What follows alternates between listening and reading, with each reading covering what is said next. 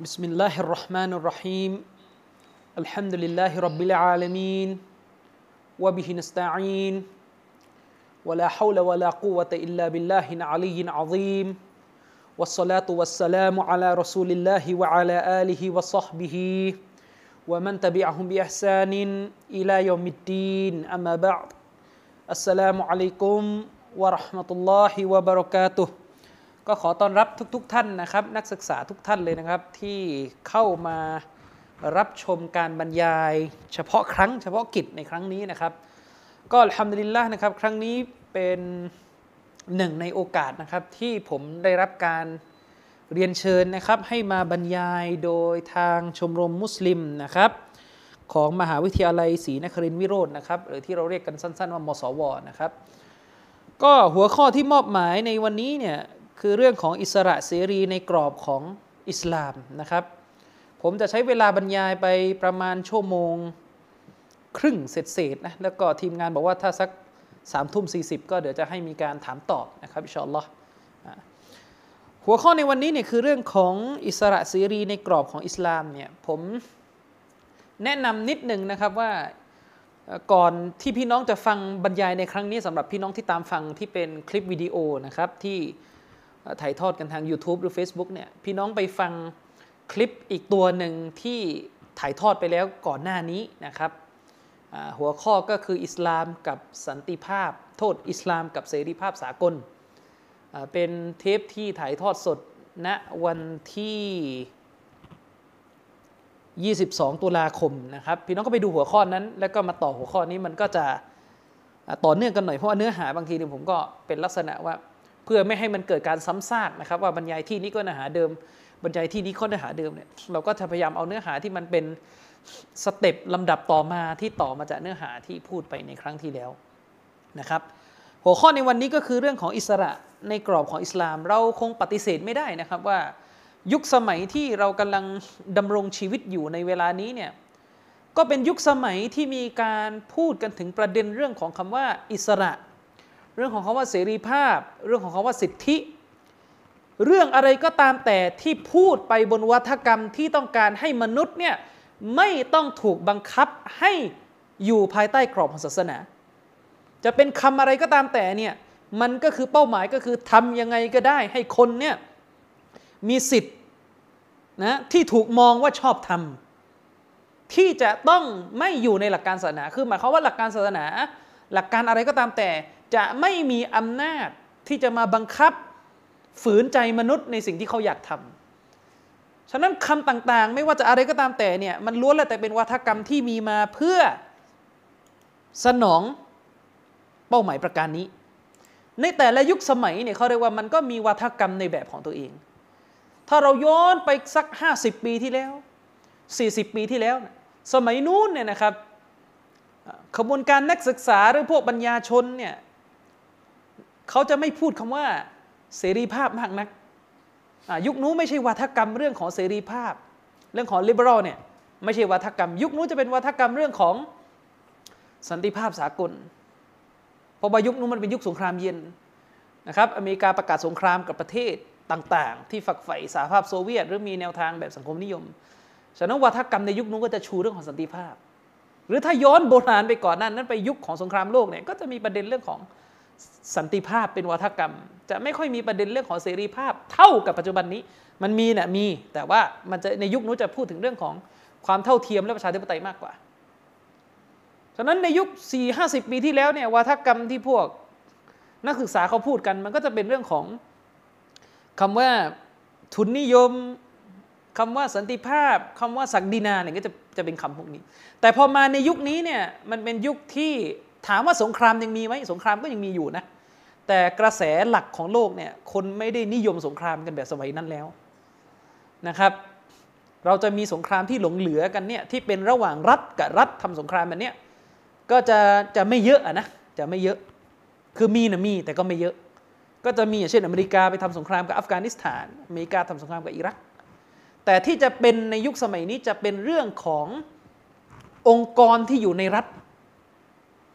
คิดจะต่อสู้กับอำนาจรัฐที่เป็นทางการ จะเรียกว่าเป็นองค์กรก่อการร้าย จะเรียกว่าเป็นกลุ่มกบฏอะไรก็ตามแต่เนี่ยหลังสงครามเย็นจบสิ้นลงเนี่ยมันจะออกมาในรูปนี้มากกว่า เป็นรูปของขบวนการเล็กขบวนการน้อยที่ต้องการสร้างประเทศหรือสร้างดินแดนที่เป็นเอกราชขึ้นมาที่มีอธิปไตยเป็นของตัวเองขึ้นมา ก็จะเป็นปรากฏการณ์ทั่วโลกก็จะเป็นอย่างนี้ ณเวลานี้นะครับ ทีนี้พอในยุคของเราเนี่ยไอ้วัฒกรรมต่างๆเนี่ยมันก็จะเป็นวัฒกรรมที่เป็นไปในเรื่องของเกี่ยวกับสิทธิเสรีภาพบนร่างกายตัวเองนะครับซึ่งเรื่องนี้เนี่ยผมก็อธิบายไปแล้วนะครับในมุมมองของอิสลามในข้อโต้แย้งต่างๆเนี่ยหลายคลิปหลายตอนไปแล้วพี่น้องก็ไปย้อนดู วันนี้ก็จะอภิปรายตามหัวข้อที่วางไว้ก็คือ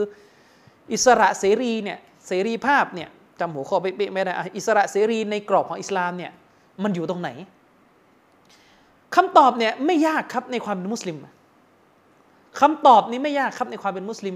อิสระในอิสลามอยู่ภายใต้ชรีอะ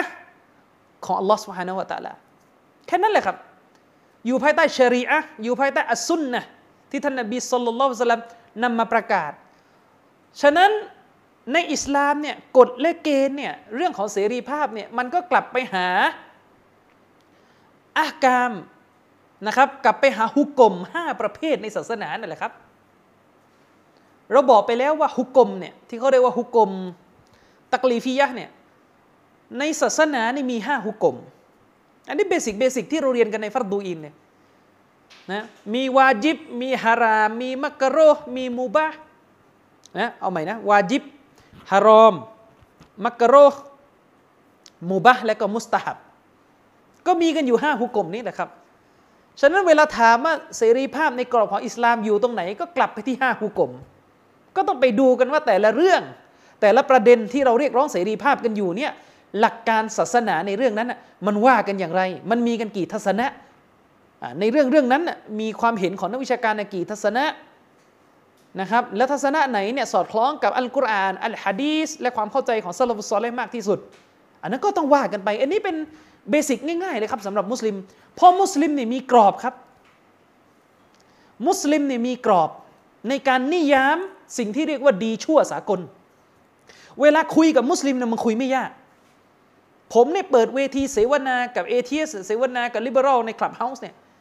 เราเป็นผู้เราผู้เป็นมุสลิมเนี่ยไม่เคยมีปัญหาในการตอบคำถามเลย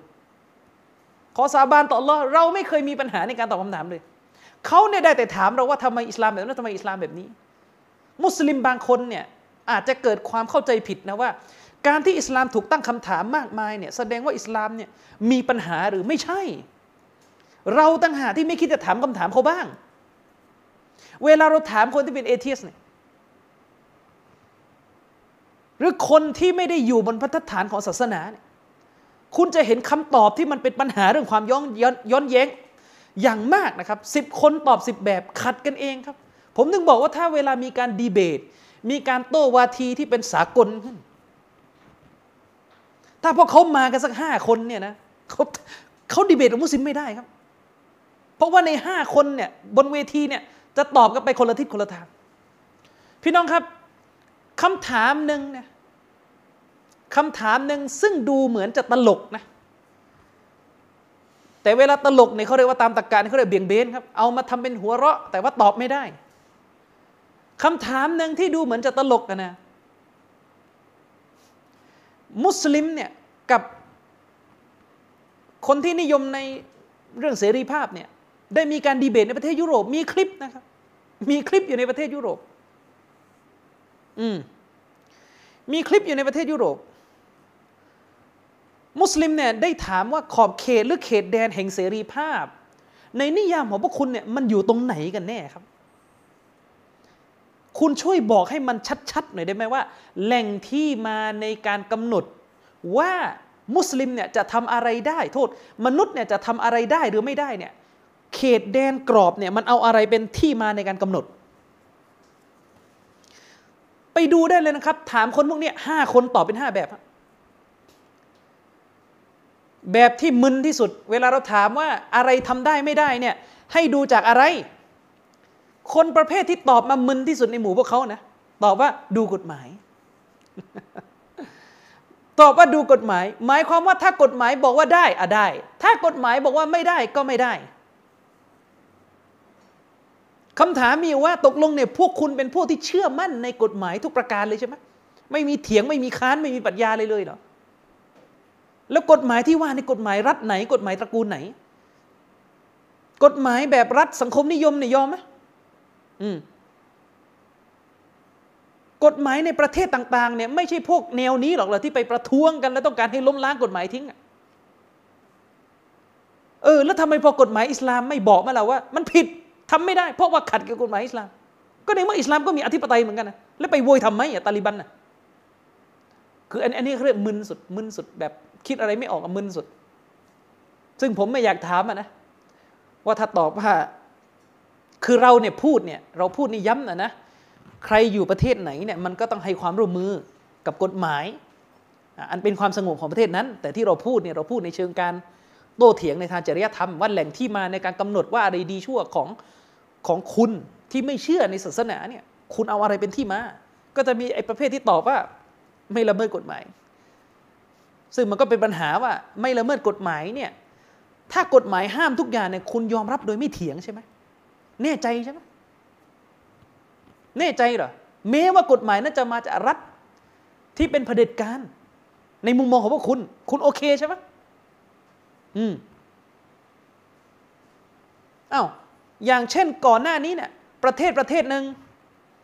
ไม่มีกฎหมายรับรองสิทธิของ LGBT อะแล้วทำไมตอนนั้นไม่บอกแล้วครับว่า LGBT เนี่ยผิดเพราะมันผิดกฎหมาย แล้วทำไมถึงเรียกร้องให้ ให้แก้ล่ะครับ ตกลงนี่มันอะไรกันแน่ มันเป็นเรื่องอะไรกันแน่ มันเป็นเรื่องกฎหมายหรือมันเรื่อง สิทธิส่วนบุคคล มันจะเอาอันไหนเป็นฐานครับ นี่ยังไม่อยากถามว่าถ้าผิดกฎหมายนี่ถ้าสมมติว่าเครื่องบินเนี่ยไปตกอยู่ในเขตที่ไม่มีรัฐยยังไม่มีรัฐไหนครอบครองไปตกตรงกลางเกาะ ซึ่งยังไม่มีประเทศเนี่ย แสดงว่าตรงนั้นทำอะไรก็ได้ ใช่ไหมเอออะบางคนตอบมาอีกอ๋ออะไรก็ได้ทำไปได้เลยตราบใดที่ไม่ฮามิ่งคือไม่ไปละเมิดคนอื่น อันนี้ก็เป็นเขาเรียกว่าข้ออ้างคลาสสิกนะอะไรก็ได้ที่ไม่ไปละเมิดคนอื่นลีวาดเนี่ยไม่ละเมิดคนอื่นอะไม่เป็นไรทำได้ อืม เลสเบี้ยนเนี่ยไม่ไปละเมิดคนอื่นอะทำได้ ส่วนใหญ่นี่คือข้ออ้างของเขาอะนะอันนี้ไม่ละเมิดคนอื่นอันได้ทำได้ อันนี้ไม่ละเมิดคนอื่นทำได้ อันนี้ไม่ละเมิดคนอื่นทำได้ พอถามกับ แล้วอินเซสเนี่ยอินเซสเนี่ยการรักกันในครอบครัวตระกูลพี่น้องเดียวกัน ได้ไหมก็ไม่ละเมิดคนอื่นนะ เข้าใจไหมครับ เพศสัมพันธ์ที่มาจากในตระกูลเดียวกัน ได้ไหม อย่าลืมนะครับ ถ้าใครรู้ประวัติศาสตร์ ย้อนไปเมื่อหลายร้อย ไม่ต้องหลายร้อยปีย้อนไปร้อยปีที่แล้วเนี่ยหลาย ๆ ประเทศเขายังมีธรรมเนียมการแต่งงานในหมู่พี่น้องกันอยู่นะครับใครเคยเรียนประวัติศาสตร์เกาหลีโบราณเนี่ยอาณาจักรเกาหลีโบราณเนี่ยนะครับพี่น้องเนี่ยเขาครองราชเป็นจักรพรรดิกับราชินีกันนะครับ ในประวัติศาสตร์ของอาณาจักรเกาหลีโบราณเขาแต่งงานกันเองนะครับ อืมแสดงว่าอินเซสเนี่ยมีมาก่อน พอยุคนี้รัฐไม่ได้ เออ ตกลงเนี่ยยังไง ถ้าบอกว่าอินเซสเนี่ยทำไม่ได้เอาไม่ได้เพราะอะไร ในเมื่อมันไม่ได้ไปไปละเมิดคนอื่น มีมีมาแถอีก ละเมิด เพราะอะไรครับ เพราะถ้าพี่กับน้องมีเพศสัมพันธ์กันเนี่ยนะเด็กออกมาจะเขาเรียกจะมีปัญหา เพราะว่ายีนมันใกล้กัน เออ เอาแล้วทำไมเรื่องนี้ไม่เอากฎหมายทำแท้งมา มามามาอุดล่ะ เออทำไมไม่เอากฎหมายทำแท้งมาอุดล่ะเออทำไม อืมก็เห็นเวลาเป็นเพศสัมพันธ์ ระหว่างชายกับหญิงที่เกิดขึ้นจากการปรงใจกันจะมีเพศสัมพันธ์เนี่ยแล้วก็พอท้อง แล้วก็บอกว่า เออ คลอดออกมาเนี่ยไม่พร้อมเลี้ยงเป็นปัญหาสังคมทำไมอันนั้นน่ะคุณสร้างความชอบทำให้ฆ่าได้ แท้งได้ แต่อันนี้ทำไมไม่ไม่อุดปัญหาแบบนี้อะสมมติสมมติว่ากลัวกลัว กลัวว่าเด็กเกิดมาเนี่ยจะเป็นยังไงครับ จะผิดปกตินะอันเนื่องมาจากเพศสัมพันธ์ระหว่างพี่น้องเนี่ยจะทำให้เด็กออกมาในผิดปกตินะสมมติกลัวกลัวอย่างนั้น อ้าวแล้วทำไมไม่ไม่ไม่หาช่องทางอื่นมาอุดอะเช่น ก็ใส่ถุงยางสิใส่ถุงยาง กินยาคุม อะไรที่ทำได้ในเรื่องอื่นทำไมไม่ทำเคสนี้ เพื่อจะได้ให้อนุญาตเคสนี้ ในเมื่อมันก็ไม่เป็นละเมิดคนอื่น ยิ่งไปกว่านั้น เวลาเราบอกว่าเพศสัมพันธ์ในในสายเลือดนะในครอบครัวเดียวกันนะ่ะมันไม่จำเป็นต้องหญิงกับชายก็ได้ไง นะพี่ที่เป็นเกย์กับน้องที่เป็นชายนี่ไม่ได้นะฮะอืมเออหรือแบบนี้ได้ไหมแบบนี้ได้ไหมเอ่อพ่อยังไงดีเราดินเอ่อพ่อพ่อพ่อเลี้ยงกับลูกเลี้ยงที่ติดมาจากสามีอื่นเนี่ยเออ แบบนี้โอเคไหมเนี่ย คือต่อให้ท้องก็ก็ไม่ใช่ปัญหาไงก็มันคือหมายถึงว่า พ่อเลี้ยงอะ กับลูกเลี้ยงที่เป็นผู้หญิงอะเออลูกเลี้ยงที่เป็นผู้หญิงอะต่อให้ท้องอะมันมันไม่ได้ดีเอ็นเอใกล้ไงเพราะว่าเขาไม่ได้เป็นลูกจริงๆจะเอายังไง แบบนี้เนี่ยแบบนี้เนี่ยได้ไหมอินเซสได้ไหมไม่ตอบครับ ไม่ตอบบางคนเนี่ยเย่ถึงขนาดตอบว่าโอ้ยนี่มันขัดกับสามัญสำนึกกันแล้วทำไมเรื่องของรีวาร์ดไม่ขัดกับสามัญสำนึกบ้างล่ะครับ อันนั้นน่ะมันคือการสอดใส่เข้าไปในรูทวารที่เป็นจุดถ่ายของเสียเลยครับ มันไม่ยิ่งกว่าแล้วครับ หมอเขาบอกว่าจุดนั้นมันเป็นจุดที่ต้องถ่ายเชื้อโรคออก แต่คุณเอาไปใส่เนี่ยมันใช่ไหมล่ะ ทั้งในแง่สติปัญญาและกายภาพทางการแพทย์มันใช่ไหม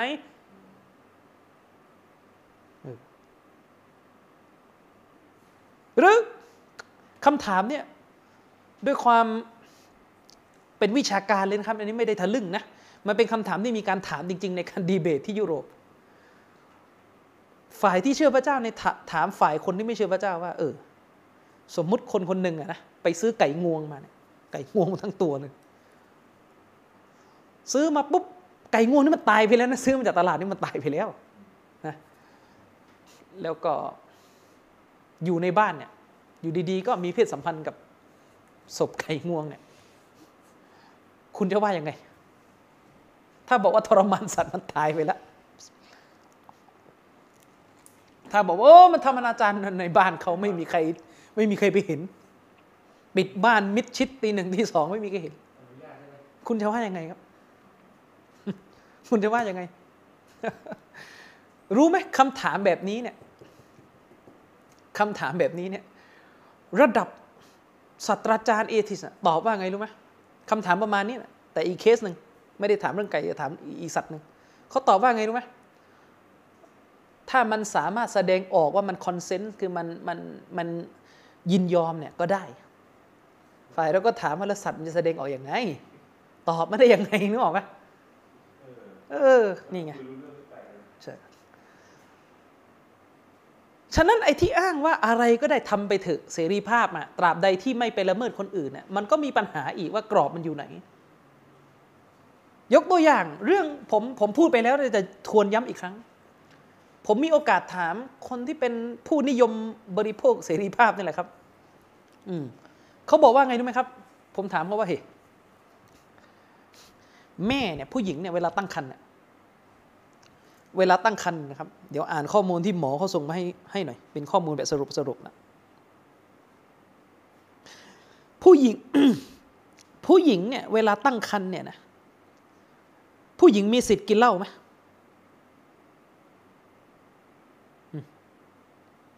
ถามหน่อย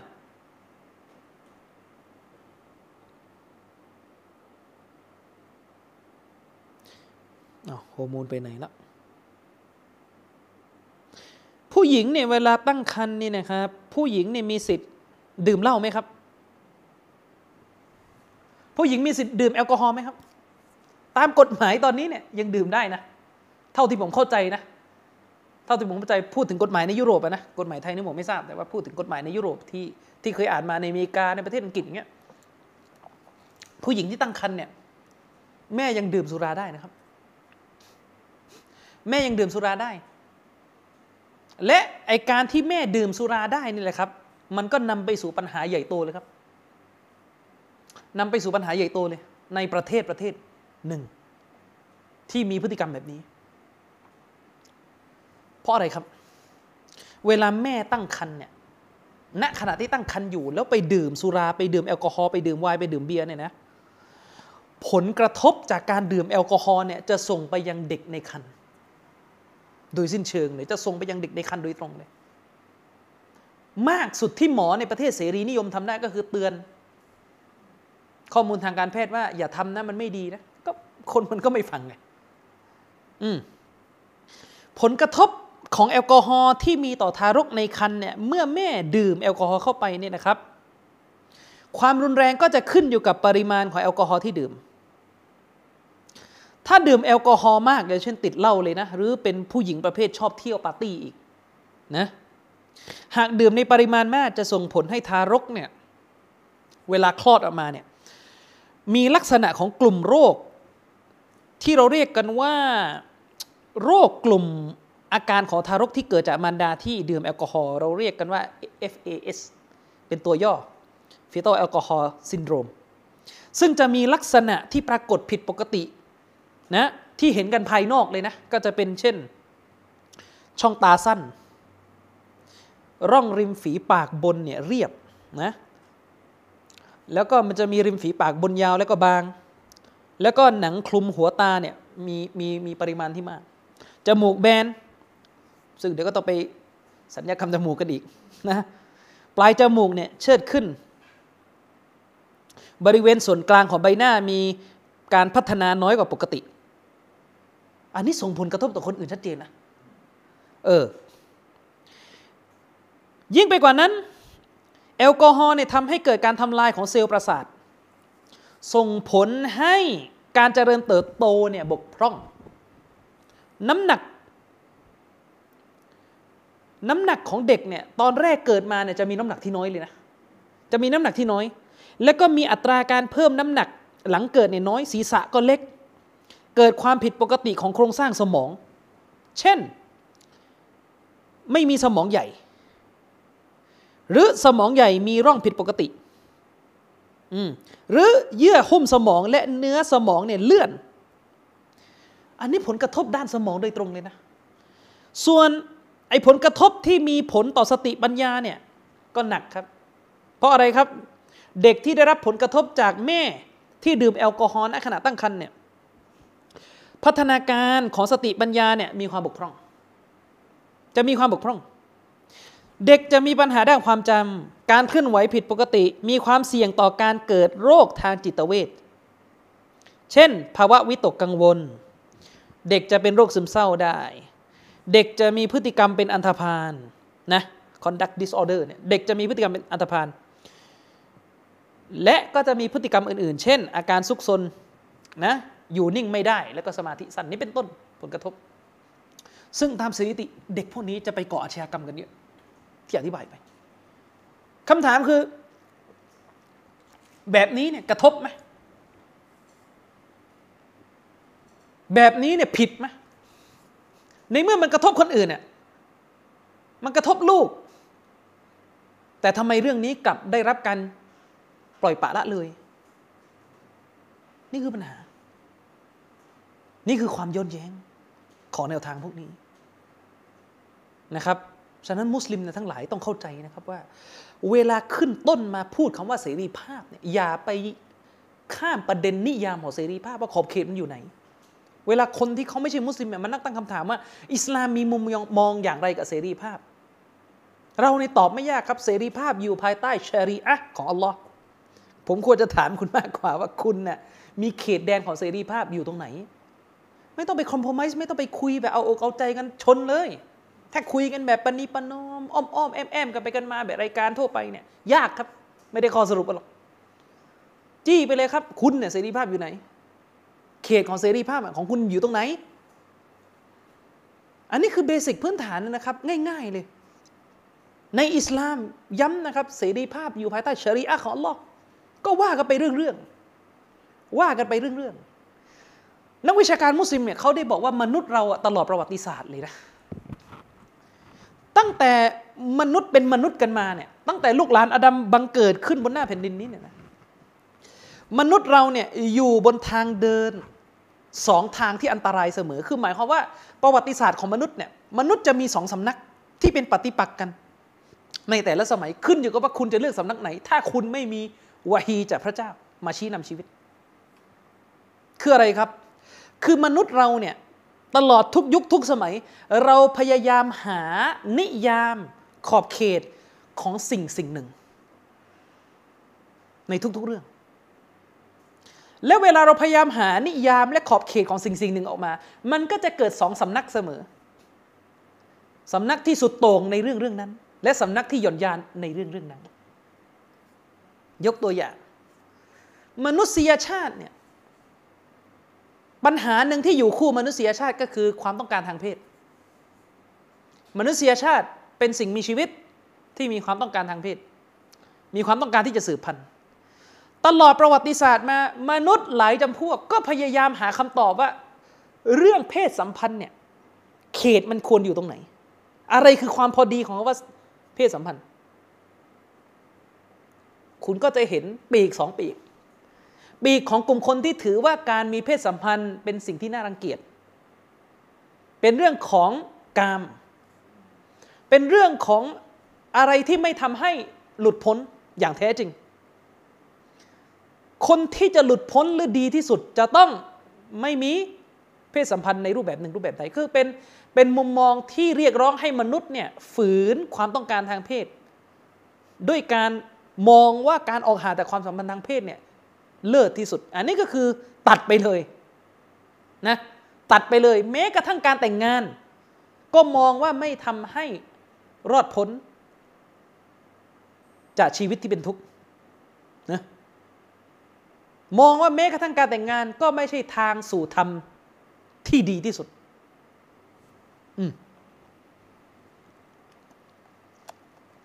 ส่วนอีกบีกหนึ่งไอ้พวกนี้ก็พยายามหากรอบ หากรอบ เขตแดนของทางเพศว่ามันควรจะอยู่ตรงไหน ก็จะเกิดอีกปีกหนึ่งที่มันสุดโต่งไปเลยในเรื่องเสรี มองว่าความสัมพันธ์ทางเพศเนี่ย ถ้าตราบใดที่เกิดขึ้นจากความยินยอมของสองฝ่าย ไม่ว่าจะในสมรสหรือนอกสมรสได้หมดเลย นี่ก็จะเป็นพวกที่หย่อนยานแล้วก็ฉีกทุกกรอบทิ้ง แต่อิสลามก็จะอยู่ตรงกลางเสมอ อิสลามจะอยู่ตรงกลางเสมอ ระหว่างคนที่ปฏิเสธ ความสมบูรณ์ของการเป็นคนที่ผ่านจากการแต่งงานนะเราเนี่ยเป็นศาสนาที่มองว่าการแต่งงานคือประตูไปสู่ความสมบูรณ์ในเรื่องธรรมะ เราจะอยู่ตรงกลางระหว่างปีกนี้ และก็ปีกที่มัน เสรี ทุกเรื่องในโลกนี้เป็นอย่างนี้แหละครับ มนุษย์ขัดแย้งกันเรื่องขอบเขตของสิ่งสิ่งหนึ่งว่าอยู่ตรงไหน ตรงนี้เนี่ยอุลามะจึงบอกว่าอัลลอฮ์เนี่ยได้ส่งบรรดาศาสนทูตมาทุกยุคทุกสมัย ก็เพื่อมานิยามให้ถูก ว่ากรอบและเขตของสิ่งต่างๆเนี่ยมันควรจะอยู่ตรงไหน สิ่งหนึ่งหนึ่งเนี่ยต้องห้ามไปเลยไหม หรือต้องอนุญาตให้อยู่ในกรอบนะครับ ในอิสลามเราบางสิ่ง เราก็ห้ามไปเลยนะครับ สุราเป็นสิ่งต้องห้ามไปเลย ไม่มีควบคุมไม่มีไม่มีอนุญาตในบางสถานการณ์เนี่ยไม่ สุราเป็นสิ่งต้องห้าม สุกรเป็นสิ่งต้องห้าม และในบางอย่างก็เป็นที่อนุญาตในบางรูปแบบ การมีเพศสัมพันธ์เป็นที่อนุญาต ผ่านกระบวนการแต่งงาน อย่างนี้เป็นต้นนะครับฉะนั้นอุลามะเขาจึงได้กล่าวว่าผู้ใดก็ตามแต่ที่ไม่อยู่ภายใต้ทางนำ ไม่อยู่ภายใต้วะฮีของลอสพานอตาลาเขาจะอยู่ในวังวนของความขัดแย้งในการหากรอบแบบนี้ไปเรื่อยๆจนกระทั่งหายนะจนกระทั่งเกิดความขัดแย้งกันนะจนกระทั่งเกิดความขัดแย้งกัน และนี่คือหนึ่งในเป้าหมายขององค์การอันกรานที่อัลลอฮฺสุบฮานุตะลากล่าวว่าว่าเราชาอารับบุกละจัลนนาสอุมมะตวาฮิดะวะลายาซาลูนมุคตลิฟีน อิลลามรรหิมรับบุกอัลลอฮฺตาลาได้กล่าวว่าถ้าหากพระองค์ พระผู้เป็นเจ้าของเจ้าเนี่ยประสงค์ หากอัลลอฮ์ประสงค์แล้วไซพระองค์ก็จะสามารถพระองค์ในสามารถเลยนะครับ ที่จะทำให้มนุษย์นับถือในศาสนาเดียวกันเลย นับถือในศาสนาของพระองค์เนี่ยเหมือนกันหมด เข้าใจในความดีความชั่วตรงกันฮาลาลฮารอมตรงกันไม่ขัดแย้งกันเลย แต่อัลลอฮ์ไม่ประสงค์ อัลลอฮ์ไม่ประสงค์ และด้วยเหตุนี้เอง มนุษย์จึงขัดแย้งกัน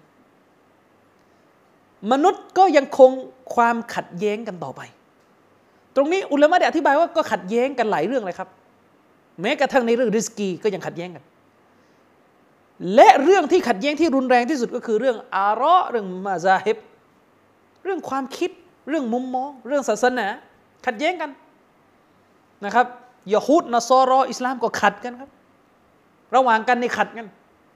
เพราะแต่ละฝ่ายมีขอบมีเขตมีนิยามต่างกันอิลลามรหิมารับบุกยกเว้นคนกลุ่มเดียว ที่พระเจ้าของเจ้าเนี่ยเมตตา ซึ่งเขาไม่ขัดแย้งนะอุลามะได้อธิบายว่าอัลมารฮูมูนบรรดาผู้ที่ถูกเมตตา ซึ่งเป็นกลุ่มชนที่จะไม่ขัดแย้ง กันเองภายในอัลมารฮูมูนคือใครครับ อัลมูวฮิดุน คือบรรดาผู้ที่มีเตาฮีต่อ Allah سبحانه และ تعالى คือบรรดาอัลลุซุนนะวัลจามะเป็นชาวซุนนะมันเลยต้องมีจามะคู่กัน นี่คือหนึ่งในเป้าหมายที่อายะกุรอานกำลังบอกว่า ถ้าตั้งต้นบนโลกนี้ที่จะหาขอบเขตของสิ่งต่าง ๆ นิยามของสิ่งต่าง ๆ ธรรมชาติของสิ่งต่าง ๆ แล้วไซท่านก็จะขัดแย้ง ไปคนละทิศคนละทางนะครับ ทีนี้ อะกลับมาที่เรื่องของเสรีภาพมันต่อ อย่างที่กล่าวไปข้างต้นนะครับว่า ทุกวันนี้เนี่ยแนวคิดในเรื่องของเสรีภาพ เวลาเขาบอกว่าเราเนี่ยต้องคำนึงถึงเสรีภาพของมนุษย์ต้องคำนึงถึงสิทธิของมนุษย์จะคำอะไรก็ตามแต่ต้องคำนึงถึงความเป็นมนุษย์ของเขาอะไรก็แล้วตามแต่เนี่ยส่วนใหญ่เลยนะส่วนใหญ่ส่วนใหญ่ ส่วนใหญ่จะบอกว่า ตราบใดที่ไม่ไปละเมิดคนอื่น ตราบนั้น ทำได้หมด ซึ่งจริงๆเมื่อกี้ผมก็วิพากษ์ไปแล้วว่ามีปัญหา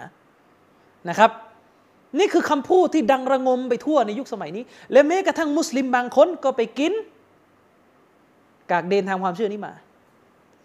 ตราบใดที่ไม่ไปละเมิดคนอื่น ตราบนั้นทำได้ทั้งหมด แนวคิดนี้กำลังจะบอกอะไรครับ แนวคิดนี้กำลังจะบอกว่าตายไปแล้วเนี่ยก็ไม่มีใครมาสอบสวน จริงไหม คำพูดที่บอกว่าทำไปเถอะตราบใดที่ไม่ไปละเมิดคนอื่นน่ะทำไปเถอะไม่ผิดคำพูดที่ดูเหมือนดูเหมือนสวยอะนะประโยคนี้เนี่ยกำลังจะบอกเราว่าเมื่อตายไปแล้ว เราเป็นอะไรครับ เป็นแค่ฝุ่นดิน จบกันแค่นั้น นี่คือสิ่งที่ซ่อนอยู่ในประโยคคำพูดนี้ เมื่อตายไปแล้วเป็นยังไงครับ จบแค่นั้นไม่มีอะไรต่อ จริงไหม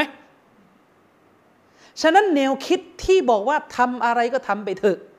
ตราบใดที่ไม่ละเมิดคน ก็คือแนวคิดที่กำลังจะบอกเราว่า มนุษย์อยู่บนโลกนี้มาเนี่ยไม่มีจุดหมาย ไม่รู้มาทำอะไรก็ไม่รู้บนโลกนี้ ไม่มีจุดหมาย นักปรัชญาเลยต้องมากำหนดว่าเมื่อเรามากันบนโลกนี้เรามาโดยไม่มีจุดหมายเนี่ยนะ ฉะนั้นที่เราอยู่กันไปก็คืออยู่กันแบบให้มันสงบก็พอ ไม่ต้องไปละเมิด ฉะนั้นชีวิตเนี่ยถ้าไม่ไปละเมิดคนอื่นจะทำอะไรก็เชิญ จริงไหมคุณรู้ไหมหนึ่งในสิ่งที่พวกนิยมลิเบอรัลียะเนี่ยกำลังกู่กล้องตอนนี้สำนวนหนึ่งเวลาเขามักจะพูดกับมุสลิมเขามักจะพูดว่าไงรู้ไหมโอ้ยศาสนาเนี่ยนะยังอยู่กับความคิดเดิมๆเมื่อพันปีที่แล้ว ชอบพูดอย่างนี้นะโลกนี่เขากำลังไปถึงไหนในขณะที่โลกทั้งใบเนี่ยกำลังยอมรับในสิทธิยอมรับในเสรีกำลังมีนู่นมีนี่เนี่ยมันจะเป็นวาทกรรมที่จะทำให้คนเนี่ยเกิดความรู้สึกว่า ศาสนานี่อยู่กับที่โบราณ ซ้ำซากเดิมๆใช่ไหมแต่ของเขาเนี่ยมันพัฒนา ถามว่าจริงหรือเปล่าไอแนวคิดแบบเมื่อกี้เป็นแนวคิดที่มันดูร่วมสมัยมันดูสมัยใหม่ จริงไหมไม่จริงครับ อุลามะได้ยกอายะกุรอานมาว่า แนวคิดที่บอกว่าตายไปก็ไม่มีอะไรมารับผิดชอบสอบสวนกันอีกเนี่ย ไม่ใช่แนวคิดสมัยใหม่เลยครับ เป็นแนวคิดของอบูละฮับครับ เป็นแนวคิดของอบูละฮับครับ แค่ถูกแปลง ถูกแปลงเป็นไงครับ ถูกแปลงให้มันดูสวยงาม เป็นเป็นดูคุมเครือ เป็นดูประดับประดา เป็นดูเป็นภาษาอังกฤษบ้างอะไรบ้างอะนะไอ้มันดูดีอะก็อย่างที่ผมบอกไงไอ้ความคิดที่บอกว่าไอ้ความคิดที่บอกว่าทำไปเถอะ ตราบใดที่ไม่ละเมิดคนอื่นน่ะทำไปเถอะไม่มีอะไรผิดเนี่ย แนวคิดเนี่ยมีปัญหา อืมแนวคิดนี่มีปัญหา เพราะอะไรถึงมีปัญหา ก็ list ไปเมื่อกี้หนึ่ง ขอบเขตของการละเมิดเนี่ยมันอยู่ตรงไหนก็ไม่บอก เพราะบางอย่างละเมิดชัดๆก็ได้ขึ้นมาอีก เช่นเรื่องกินเหล้าเมื่อกี้ไอ้บางอย่างก็เหมือนไม่ได้ไปละเมิดคนนะเป็น consent เป็นเรื่องของการเห็นตรงปลงใจนะก็รับไม่ได้ขึ้นมาอีก เช่น เพศสัมพันธ์ใน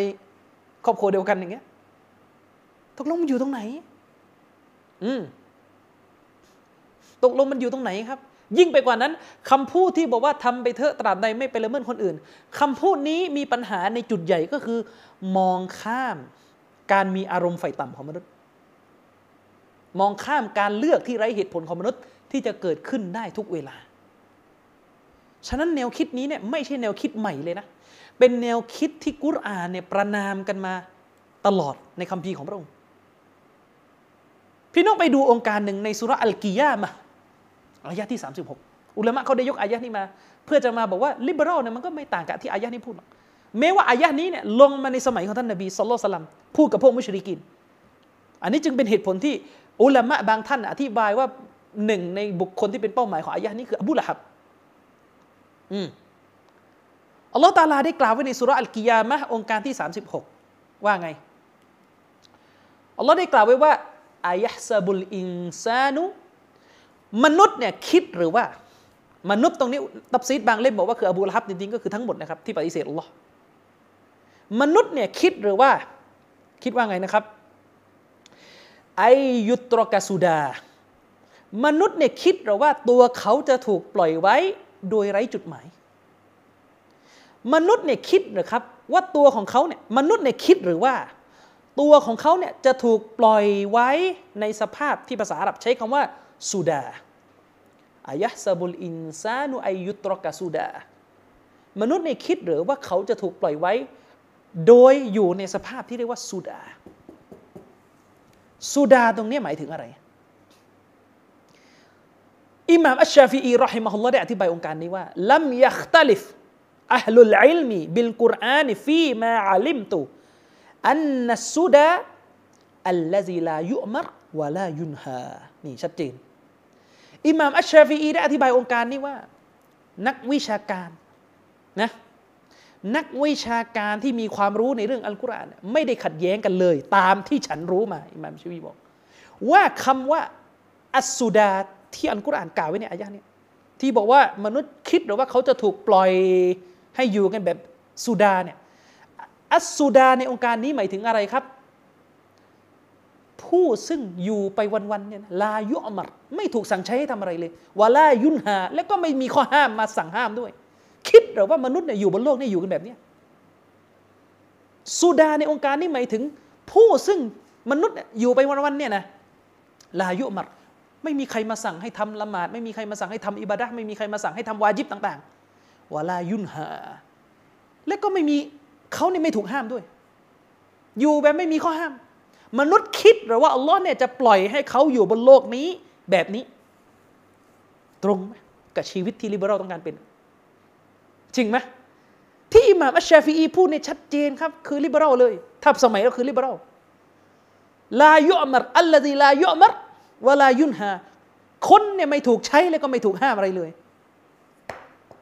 อืมไม่ถูกใช้และไม่ถูกห้าม นี่ สมัยนี้มากสุดก็คือ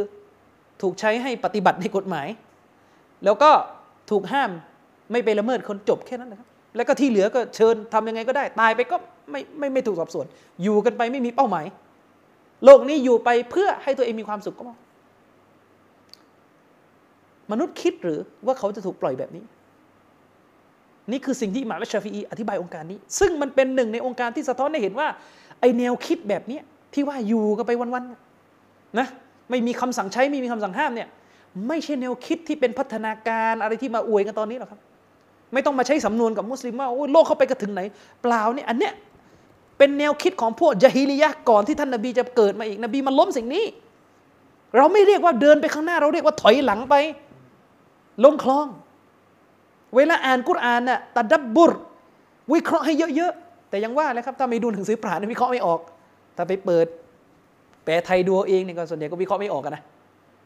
เออนี่คือกุรานที่กำลังจะบอกแล้วว่ามนุษย์ที่คิดแบบนี้นะมีมาตั้งแต่สมัยในตอนไหนแล้วอายะนี้พูดถึงมุชริกีนในสมัยนบี แต่ถ้าเราคาดการดูมันชัดเจนนะครับ ก่อนมุชริกีนก่อนยุคยะฮิลียะเนี่ยก็คงมีคนแบบนี้อยู่แล้ว อยู่กันไปวันๆนะครับถ้าย้อนไปดูในประวัติศาสตร์ของพวกกรีกโบราณ นักปรัชญาบางกลุ่มก็ไม่เชื่อเรื่องพระเจ้าตายไปก็จบแค่นั้นเป็นปุ๋ยปุ๋ยผงเป็นอะไรไม่มีอะไร ท่านอิหม่ามเอบนุกตัยบะก็อธิบายเสริมจากอิหม่ามอัชชาฟีอีว่าคำว่าสุดา ตรงเนี้ยหมายถึงอะไรไอยุฮมัลฟลายุอมรวลายุนฮาวลายุอากบมนุษย์คิดหรือ ว่าเขาอยู่บนโลกเนี่ยยุฮมัลเขาจะถูกปล่อยให้ จะถูกปล่อยทิ้งจะทำยังไงก็ได้ ไม่มีใครจะมาเอาโทษ เอาเรื่องเอาราวกับเขานะ ยุฮมันคือถูกปล่อย ให้ตามใจเลยฟาลายุอมัดฉะนั้นมนุษย์เนี่ยไม่ถูกสั่งวลายุนหาไม่ถูกห้ามด้วย ไม่มีใครมาห้าม ห้ามลีวาดห้ามซีนาห้ามอะไรไม่มีวลายุอากบแล้วก็ไม่มีการลงโทษในโลกหน้า คิดหรือว่าอัลลอฮ์จะให้มนุษย์อยู่กันแบบนี้ อืมอัลลอฮ์ตั้งคำถาม คิดหรือ ว่าโลกใบนี้ที่แม้กระทั่ง อะไรครับ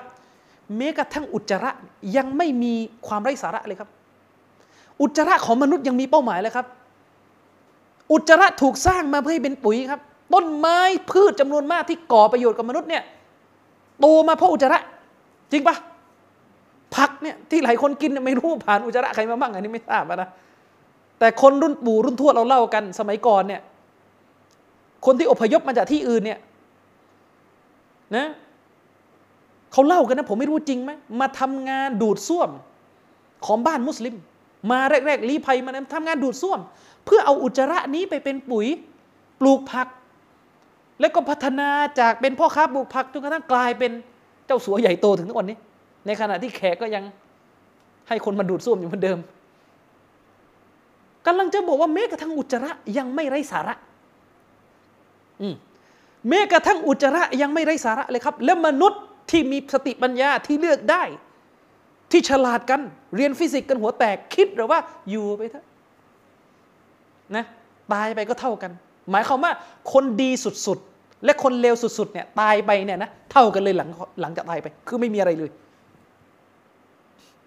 การเป็นคนดีบนโลกนี้ก็เป็นคนดีเพียงเพราะ เพียงเพราะถูกกฎหมายควบคุมแค่นั้นเอง ไม่มีเหตุผลอื่น แค่นั้น คิดหรือว่ามนุษย์ถูกปล่อยแบบนี้นะ อืม ซึ่ง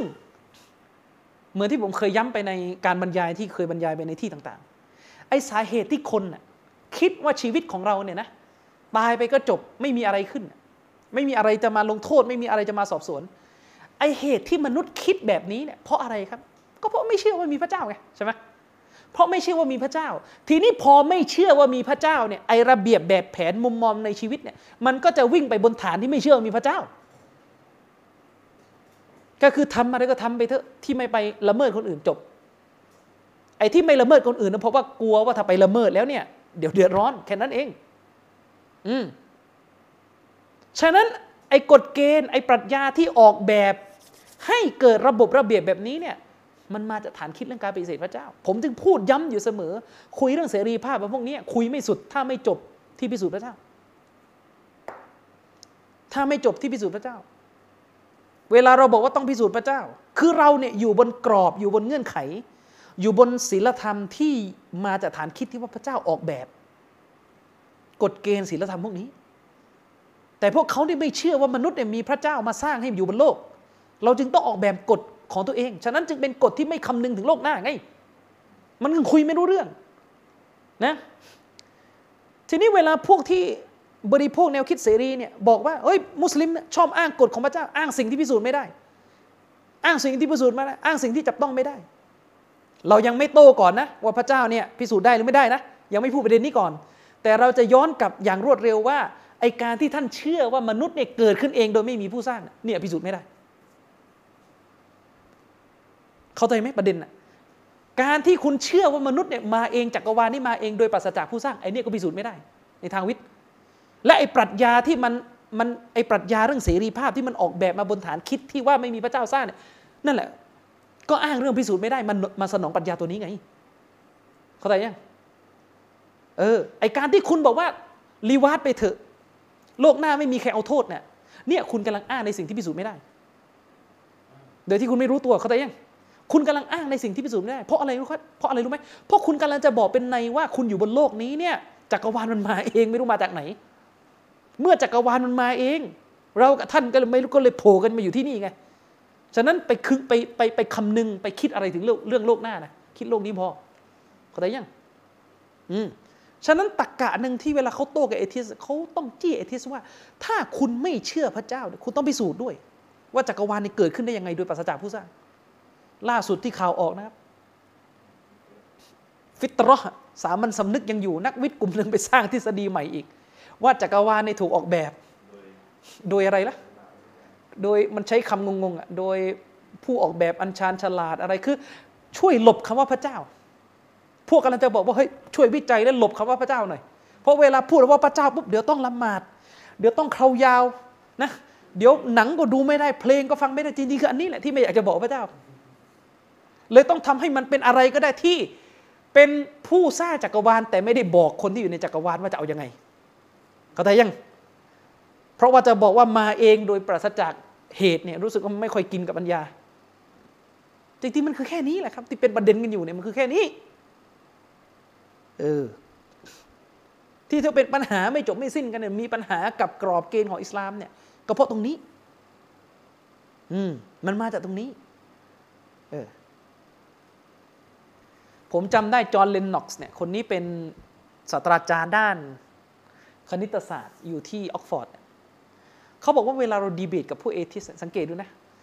สุดท้ายชอบมาชอบมาวนอยู่กับคำถามไม่ตายก็คือใครสร้างพระเจ้าอืม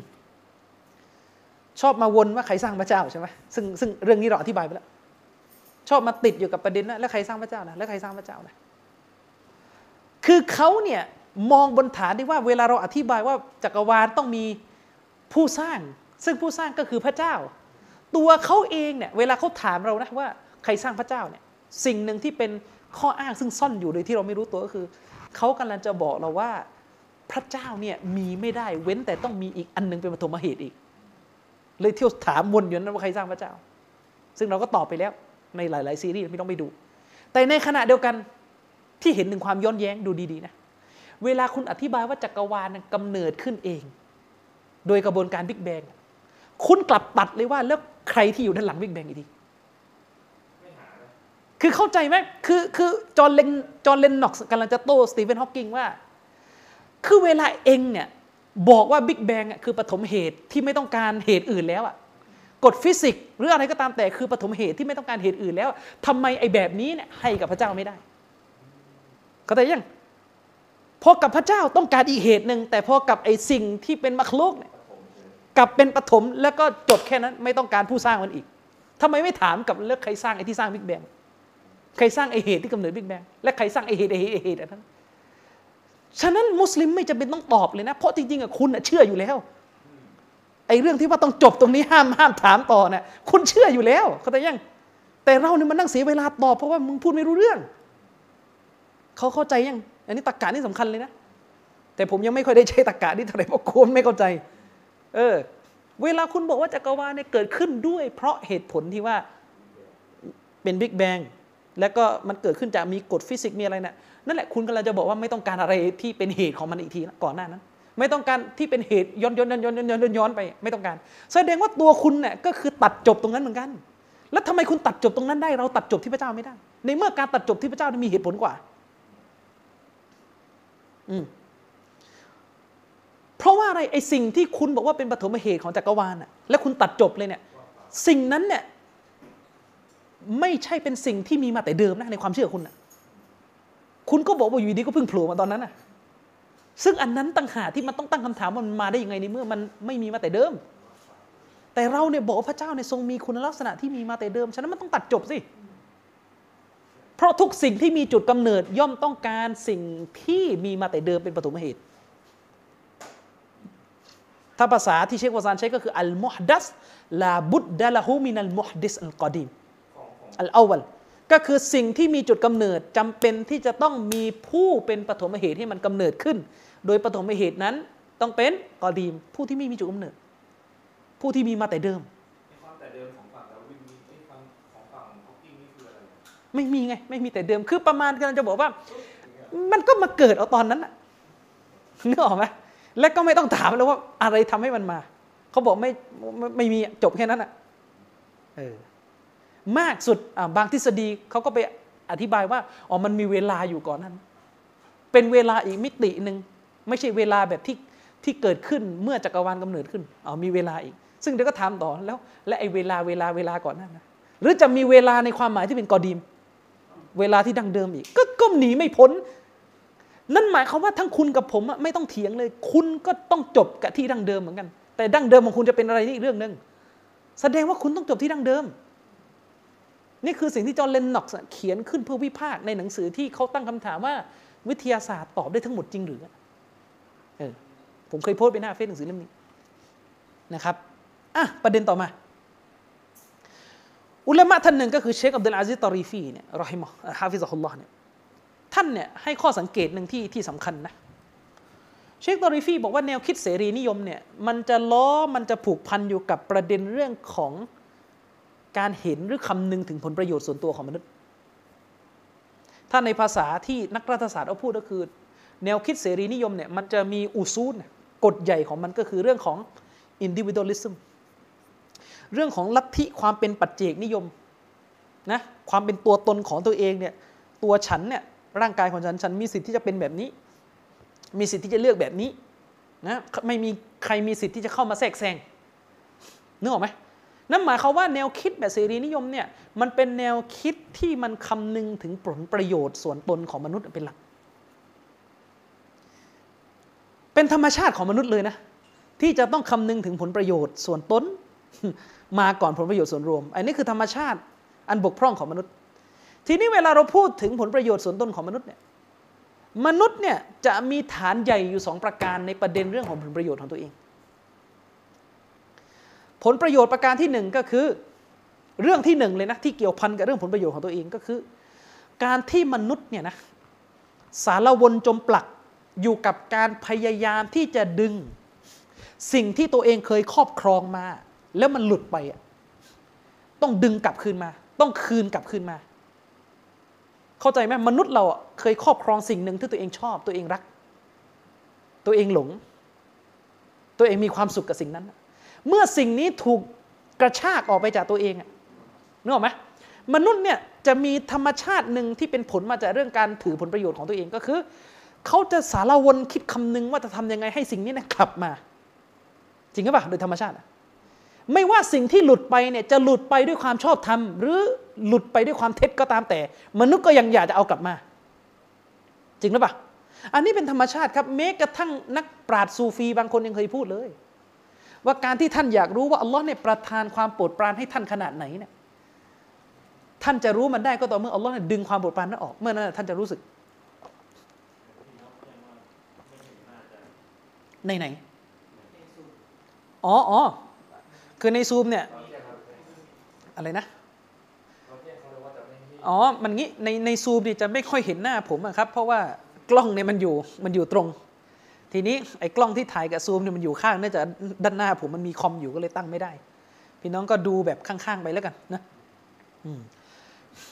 อุลามะเขาได้กล่าวกันว่า เวลาเวลาสิ่งที่เป็นความโปรดปราน สิ่งที่เป็นความสุข สิ่งที่เป็นการครอบครองของมนุษย์เนี่ยถูกฉุดกระชากออกไปเนี่ยนะ แม้ว่าจะถูกฉุดกระชากออกไป ถูกถูกนำออกไปจากตัวเขาเนี่ยด้วยกับความถูกต้อง เขาก็ไม่ยอมอะนั่นคือมนุษย์ และมนุษย์เนี่ยสารวนกับเรื่องที่จะเอาคืนนี่หนักมาก สารวนเรื่องที่จะเอาสิ่งที่ตัวเองเสียไปกลับคืนมาเนี่ยเป็นธรรมชาติเลย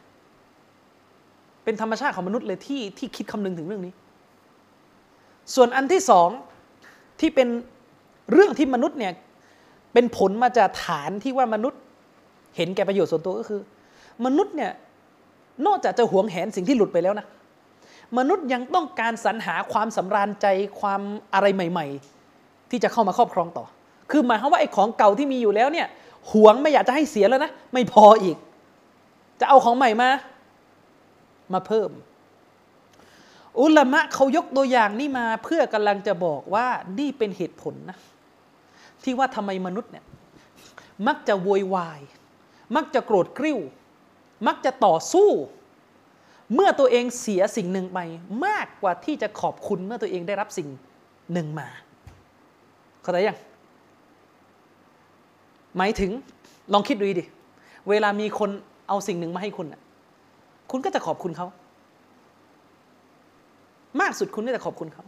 แต่มันจะไม่เท่า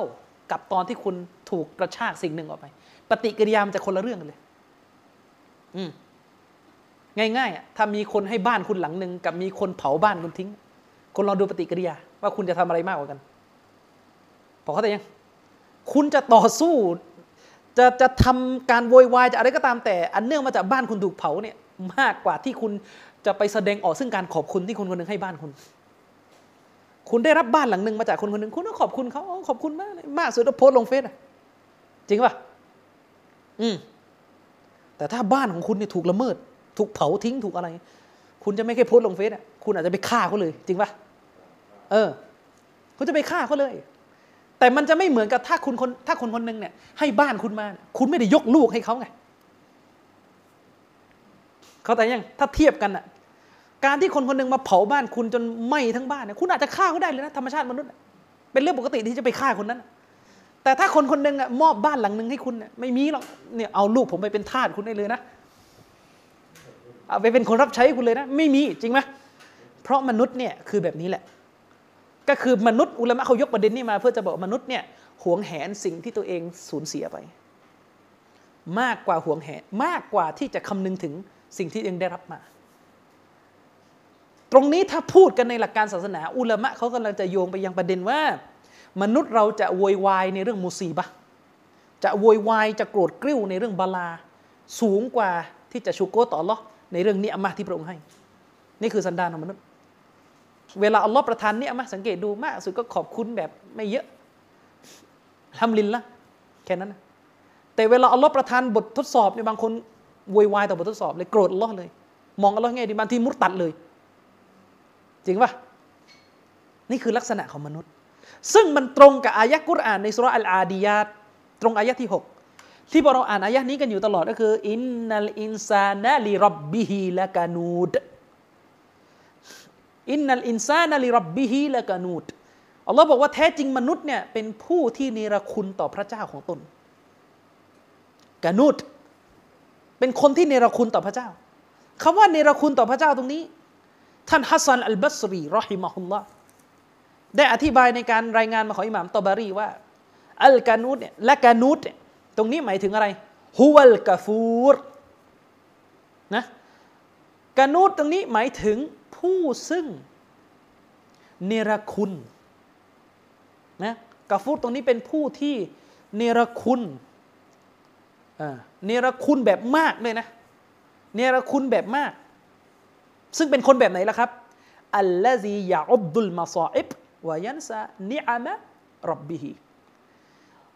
บ่าวที่เนรคุณเนี่ยก็คือบ่าวผู้ซึ่งเวลาได้รับมาซออิบวิบากกรรมต่าง ๆ เวลาอัลลอฮ์ประทานบทบททดสอบพวกมุซีบะความเดือดร้อนต่าง ๆ ลงมานี่นับเลย โอ้เนี่ยเรื่องนี้อัลลอฮ์ก็ทำไมอัลลอฮ์แบบนี้อีกแล้วนึกออกไหมอัลลอฮ์ประทานมุซีบะเอานับโอ้นี่ก็เรื่องหนึ่งแล้วนี่ก็อีกเรื่องหนึ่งแล้ว แต่เวลาอัลลอฮ์ประทานความโปรดปรานมากมายเนี่ยนับไม่เป็นลืมหมด นี่คือมนุษย์ และไม่ใช่ไม่ใช่ไม่ใช่ระหว่างมนุษย์กับพระเจ้าอย่างเดียวนะมนุษย์กับมนุษย์ก็เป็นอย่างนี้ยเออมนุษย์กับมนุษย์ก็เป็นอย่างนี้ สังเกตดูง่ายมนุษย์เนี่ยจะโกรธเป็นฟืนเป็นไฟเมื่อคนคนหนึ่งเนี่ยเขาเรียกว่าไปละเมิดตัวเอง แม้จะละเมิดแค่ครั้งเดียว มนุษย์จะโกรธเป็นฟืนเป็นไฟโกรธไปอย่างมากเลย โดยไม่พิจารณาว่าคนคนเดียวกันนั้น เคยทำดีด้วยมากแค่ไหน นี่คือนิสัยมนุษย์นึกออกไหมมันจะตรงตามที่อุลามะบอกว่ามนุษย์เนี่ยจะสารวนอยู่กับการทวงคืนสิทธิ์ที่ตัวเองถูกกระชากไป มากกว่าจะคำนึงถึงการที่คนอื่นเนี่ยเคยให้ความโปรดปรานแก่ตัวเอง ฉะนั้นเมื่อสันดานมนุษย์เป็นอย่างนี้ อุลามะเขายกประเด็นนี้มาเพื่อจะบอกว่าไอ้ลัทธิลิเบอรัลเนี่ย มันอยู่บนฐานคิดตัวนี้นะ มันอยู่บนฐานคิดตัวนี้จำหลักที่บอกว่ามนุษย์เนี่ยมันจะมีธรรมชาติที่ต้องการดึงสิ่งที่ตัวเองเนี่ยมองว่าตัวเองมี และก็ถูกกระชากออกไปดึงกลับมา แม้ว่าสิ่งที่ถูกกระชากออกไปเนี่ยจะถูกกระชากออกไปด้วยความถูกต้องแล้ว ก็จะดึงกลับมา อุลามะเขายกประเด็นนี้มา เพื่อจะบอกว่าถ้าคุณศึกษาแนวคิดเรื่องเสรีให้ดีเนี่ย คนพวกนี้กำลังจะสอนคุณว่าคุณเกิดมาบนเสรีภาพสมบูรณ์ในร่างกายของคุณ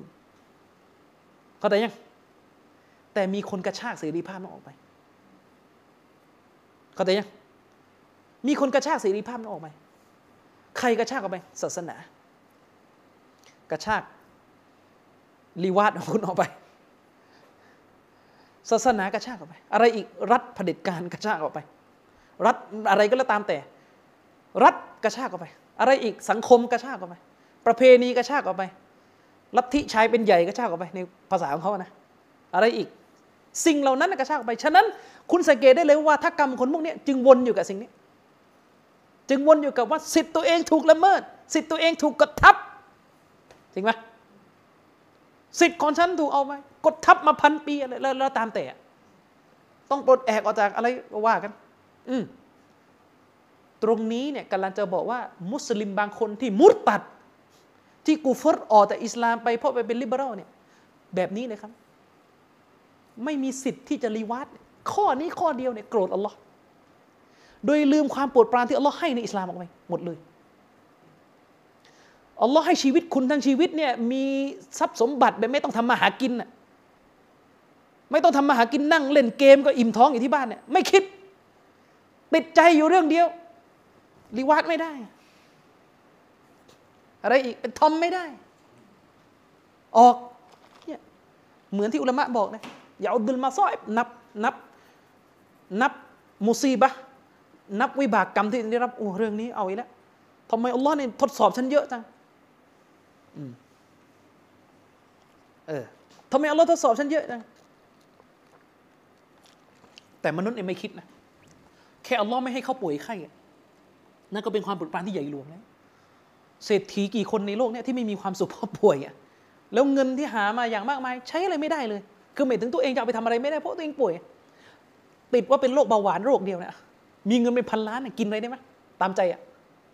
กินไม่ได้ แต่มันนั่งกินอะไรขมๆกินอะไรแบบจืดชืด อืมมนุษย์จะไม่คิดไงว่าไอ้ความโปรดปรานที่มันมา มันมาแบบเขาเรียกมาแบบนิ่งๆนะ เราจะไม่คิดเราจะไม่นับ แต่เราจะไปนับปัญหาในชีวิต อืม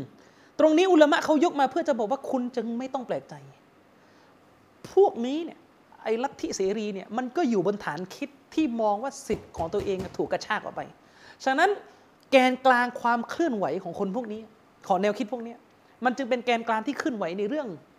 ที่ตรงกับที่อุลามะบอกคืนสิทธิ์ให้ตัวเอง บนอยู่กับประเด็นเนี้คืนสิทธิ์คืนสิทธิ์คืนสิทธิ์คืนสิทธิ์ชั้นชั้นชั้นชั้นโดยที่ไม่พิจารณาเลยว่าไอ้ที่ถูกดึงออกไปเนี่ยมันถูกต้องหรือเปล่า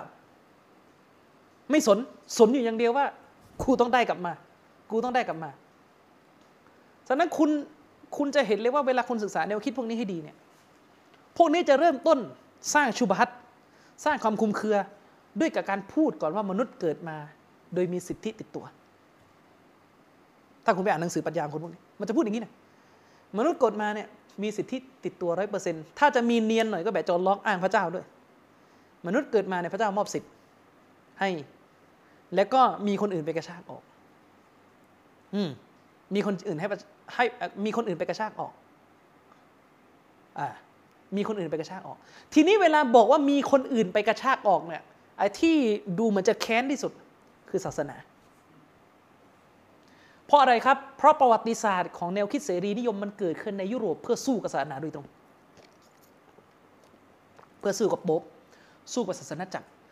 คำว่า liberal เนี่ยที่ผมอธิบายไปในเทปก่อน โดยภาษาในในศตวรรษที่ 16 มันแปลว่าความหย่อนยานทางศีลธรรม นี่มันสะท้อนเซนส์ในเรื่องการต้องการล้มศาสนาอยู่แล้วเข้าใจยัง ด้วยเหตุนี้เอง อุลามะเขาจึงได้กล่าวเนี่ยนะครับว่า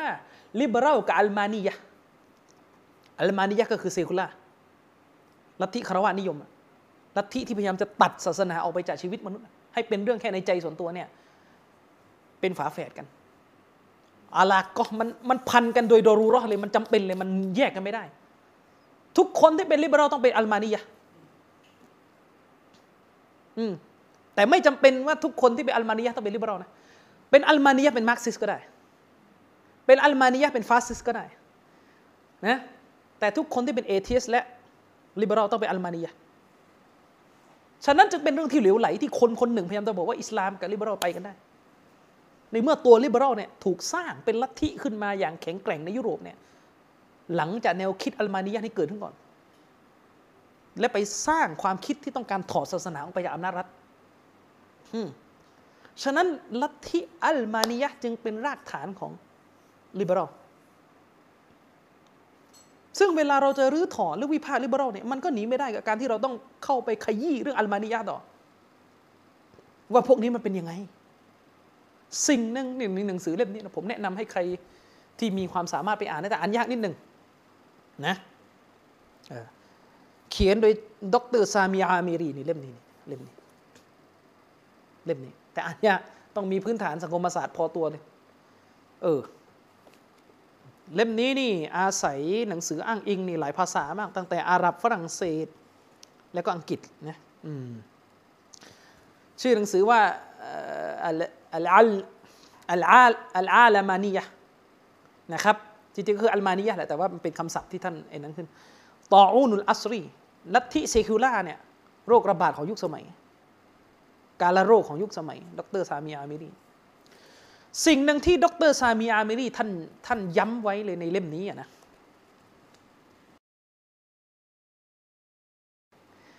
มันตัดลีสมันสร้างภาพลงตาประการหนึ่ง ให้คนทั่วไปสับสน เวลาเขาจะดึงคนทั่วไปออกไปจากการยึดมั่นในศาสนา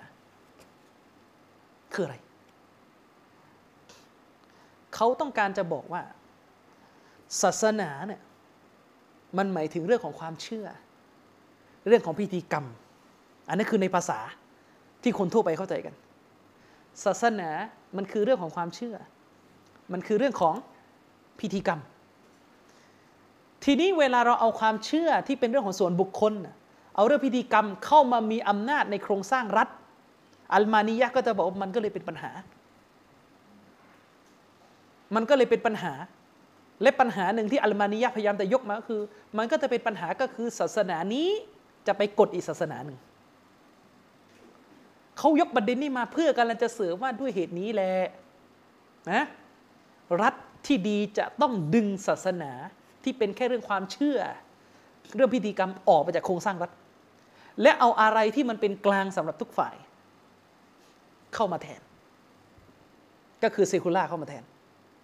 นี่คือวัฒนหนึ่งที่มันหลอกตาเราอยู่ ทีนี้ดรซามีอามิรีบอกว่าไม่ใช่ อัลมานียะเนี่ยคือดีน อัลมานียะนี่คือดีนอย่างหนึ่งคุณถอด دين หนึ่งไป คุณก็เอาอีก دين หนึ่งเข้ามาแทน โดยเฉพาะอย่างยิ่งถ้าพูดกันบนจุดยืนของอิสลามเนี่ยคำว่าศาสนาจะแปลว่าอะไรไม่รู้แหละ แต่ในอิสลาม อิสลามถูกเรียกว่า دين إن الدين عند الله الإسلام แท้จริงศาสนาณที่อัลลอฮ์เนี่ยแท้จริง الدين ใช้คำว่า الدين แท้จริง الدين ณที่อัลลอฮ์เนี่ยคืออิสลาม ทีนี้ดีนในความ ในในนิยามของอิสลามเนี่ยมันไม่ได้หมายถึงเชื่ออย่างเดียว ไม่ได้หมายถึงพิธีกรรมอย่างเดียว แต่มันหมายถึงอะไรครับ มันหมายถึงแนวทาง แห่งชีวิตทั้งมวล มันหมายถึงชรีอะมันหมายถึงบทบัญญัติ มันหมายถึงระบอบ มันหมายถึงสุนนะที่แปลว่าตอรีก มันหมายถึงแนวทางในการดำเนินชีวิต มันไม่ใช่แค่ เชื่อ แล้วก็พิธีกรรม ฮาลาลฮารอมอย่างเดียว มันหมายถึงทั้งหมด ที่เกี่ยวข้องกับชีวิตของมนุษย์นะครับ ถ้าการเมืองเกี่ยวข้อง ดีนก็ต้องเข้าไปจัดการ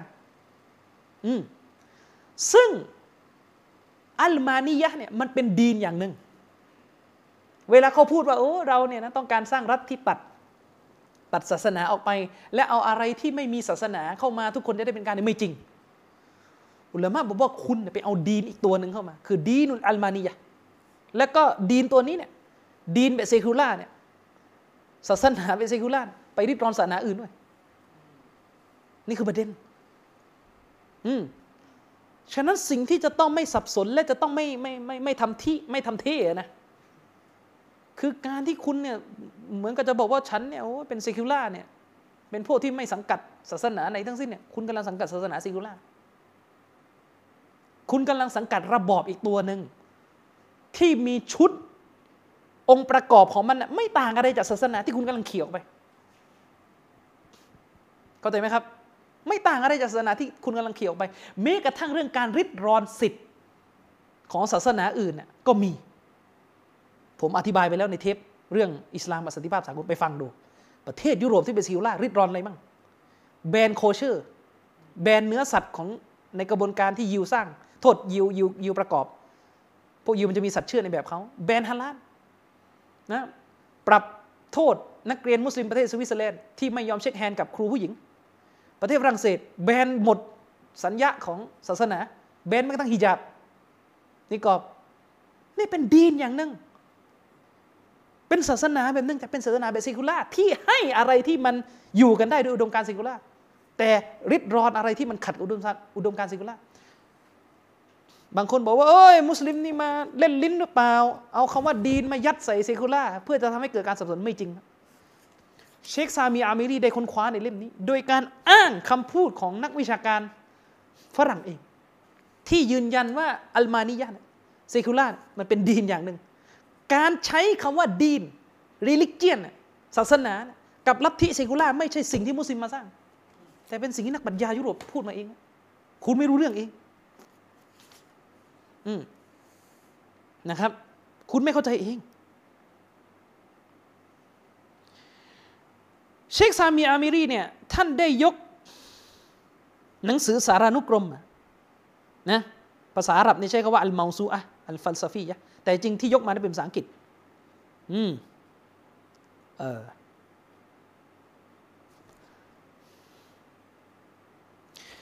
เชคซามีอามิรีนี่ได้ยกหนังสือที่เขียนโดโดย Peter Adam Angeles นะหนังสือนี้มีชื่อว่า The Harper Collins Dictionary of Philosophy พิมพ์ที่นิวยอร์กปี 1992เนี่ยเขาบอกว่าอย่างนี้ ไม่ต้องมานั่งอ่านเป็นอาหรับแล้วนะเสียเวลา เขาบอกว่าคำว่าالدينเนี่ยศาสนาเนี่ยมันมีหลายคำนิยาม อืมแต่ไม่ว่าจะนิยามไหนๆก็ตามแต่เนี่ย มันจะอยู่บนรากฐานของสองประเด็นหลัก หมายถึงว่าจะมีใครให้คำนิยามคำว่าศาสนาในแบบไหนก็ตามแต่เนี่ยไม่พ้นการวนๆอยู่กับสองประเด็นหลัก ประเด็นที่หนึ่ง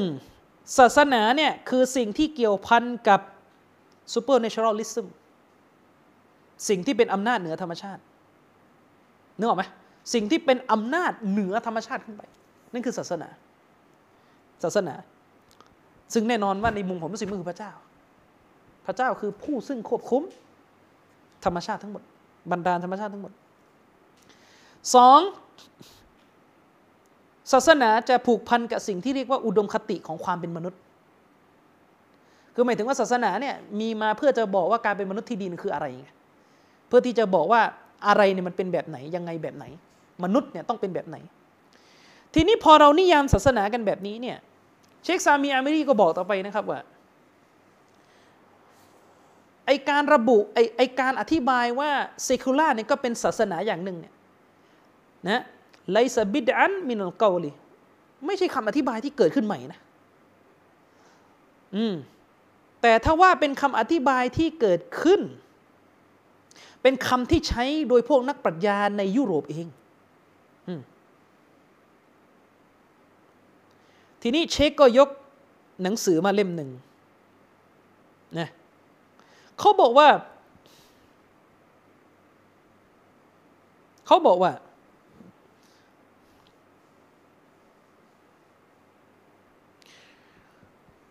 เขาบอกว่าจริง ๆ เนี่ย ลัทธิเซคูล่าเนี่ยมันถูกใช้ในฝรั่งเศสเนี่ยภาษาที่เรียกเซคูล่าในตอนตอนนู่นนะตอนที่มีการปฏิวัติฝรั่งเศสเนี่ย มันมีการเรียกลัทธิเซคูล่าว่าเป็นดีนุลอินซานียะอันนี้คือแปลเป็นภาษาอาหรับ แต่ถ้าเป็นภาษาอังกฤษเนี่ยโทษถ้าเป็นภาษาฝรั่งเศสเนี่ยผมออกเสียงผิดถูกก็มาอัพให้ด้วยนะเขาบอกว่ามันเป็น la religion de humanité ประมาณนี้ ก็คือหมายถึงศาสนาของมนุษย์ ศาสนาของความเป็นมนุษย์ คือหมายถึงว่าเซคูล่าเนี่ยมันคือศาสนาอย่างหนึ่ง แต่มันไม่ใช่ศาสนาในแบบที่ อยู่ในรูปเดิมนัก แต่มันเป็นศาสนาที่เจาะจงไปที่เรื่องของสิทธิความเป็นคนเสรีภาพ แต่มันก็ถูกเรียกว่าศาสนานะยิ่งไปกว่านั้นไอ้พวกที่ไอ้ไอ้ไอ้คนพวกนี้เนี่ยคือเช็คเนี่ยยกหนังสือเล่มหนึ่งที่ถูกตีพิมพ์ขึ้นในปี 1952 นะเออคนเขียนในชื่อ ไม่รู้มันภาษาฝรั่งเศสเนี่ยอ่านยากจูเลสจูเลส มิเชเลตไม่รู้อ่านยังไงผมไม่รู้ คือเขาบอกว่าพวกเซคิล่าเนี่ยมันพูดถึงสิ่งที่เรียกว่าไฮกัลtemple ของ secular ด้วยซ้ำคือหมายถึงว่าเขาเนี่ยกำลังจะเลียนแบบโครงสร้างที่ศาสนาเดิมเคยมีอะถอดสิ่งนั้นออกมา แล้วก็มาทำในรูปใหม่ มาทำในรูปใหม่ ถ้าเดิมเนี่ย temple คือวิหาร วัดวาอารามเนี่ยเป็นเรื่องของการทำพิธีกรรมศาสนา secular ก็มี temple ในอีกแบบหนึ่งแต่จะเป็น temple ที่ทำไปเพื่ออะไรจะไปเพื่อเรื่องลงสภาลงเสียงเงินก็อีกเรื่องหนึ่งเขากำลังยกประเด็นนี้มา เพื่อกำลังจะบอกว่ารูปของ secular เนี่ยعلمانيةเนี่ยมันคือรูปของศาสนาเลยครับ แต่เป็นศาสนาอีกเวอร์ชันหนึ่งอืมแต่เป็นศาสนาอีกเวอร์ชันหนึ่งและคนที่พูดว่า secular คือศาสนา คือนักประวัติศาสตร์ที่ สำคัญที่สุดในโลกของการศึกษาประวัติศาสตร์ยุโรปเลย ก็คือใครครับ Ernest Renan ใครอยู่วงการประวัติศาสตร์ต้องรู้จักคนนี้ Ernest Renan เนี่ยเป็นผู้วางรากฐานการศึกษารัฐชาติสมัยใหม่ ทุกวันนี้ที่เราอยู่กันเป็นประเทศเนี่ยเราเป็นกันรัฐชาติ เป็นบิดาด้านประวัติศาสตร์ที่ศึกษาเรื่องรัฐชาติโดยตรง Ernest Renan เนี่ยได้มีหนังสือเล่มหนึ่งซึ่งก็อ่านยากเหลือเกินเพราะเป็นภาษาฝรั่งเศสนะอืม ชื่อหนังสือว่าอะไรนี่ La w o r d i e r de la Science ไม่รู้อ่านยังไงก็ไม่รู้ โทษทีนะถ้าอ่านผิด พิมพ์ปี 1848 หนังสือเล่มนี้พิมพ์ปี 1848เป็นเอกสารโบราณ นี่เป็นการค้นคว้าของเชคซามีที่เยี่ยมยอดมาก ในหน้าที่ 101 เนี่ย เชคซามีก็อ้างคำพูดของเออร์เนสเรนาน แต่ว่าแกแปลเป็นภาษาอาหรับนะ เขาบอกว่า อันนาดีนัลมุสตักบัลศาสนาในโลกอนาคต สยากูนุอัลอันซานะตะศาสนาในโลกอนาคตเนี่ยมันก็จะเป็นศาสนาที่เกี่ยวข้องกับความเป็นคน ไอหมายถึงอะไรครับ อิบาดะตุกุลลิมะฮุวามุตะอัลละกุลบินอินซาน นี่คือคำที่เขาใช้ หมายถึงอะไร คือศาสนาที่เป็นเรื่องของการเคารพสักการะต่อทุกสิ่งที่เกี่ยวพันกับความเป็นมนุษย์ นี่คือคำที่เอ็นเดอร์สุรานพูด ถึง secularอืมเออฉะนั้น secular เนี่ยมันก็คือدين الإنسانية มันคือศาสนาอย่างหนึ่งแต่เป็นศาสนาที่ไม่เชื่อเรื่องพระเจ้าผู้อยู่เบื้องบน แต่เป็นศาสนาที่เอามนุษย์เป็นเจ้าเองเข้าใจยังเป็นศาสนาที่เอามนุษย์เป็นเจ้า เป็นศาสนาที่เอามนุษย์เป็นมุชเรมนุษย์เป็นผู้ออกบัญญัติครับตัชรีการบัญญัติว่าอะไรดีเลวมาจากมนุษย์ ออแล้วก็วิทยาศาสตร์คือวะฮีอืมอันนี้จริง ๆ นี่เป็นคำของเขาไม่ใช่คำของผม นะดรซามีอามิรีนี่ยกอีกคนหนึ่งยกคนที่มีชื่อว่า มันอ่านยากจริงๆเลยชื่อ จอห์นอะไรเนี่ยชื่อจอห์นโอ้โห แกเขียนเป็นภาษาอาหรับกับ กับวงเล็บด้านล่างเป็นภาษาอังกฤษนี่อ่านยาก ถ้าดูจากภาษาอาหรับนะ John Seilerอะไรเนี่ยบรูปกัดเป็นว่ายังไง แต่ว่าพอภาษาอังกฤษด้านล่างคือ John Seiler Brubacher คนคนนี้เนี่ยมีหนังสือเล่มหนึ่งที่ชื่อว่า Modern Philosophy of Education นะพิมพ์ที่นิวยอร์กเนี่ยปี 1962 ในหน้าที่ 294เนี่ยเขาว่างี้ เขาบอกว่า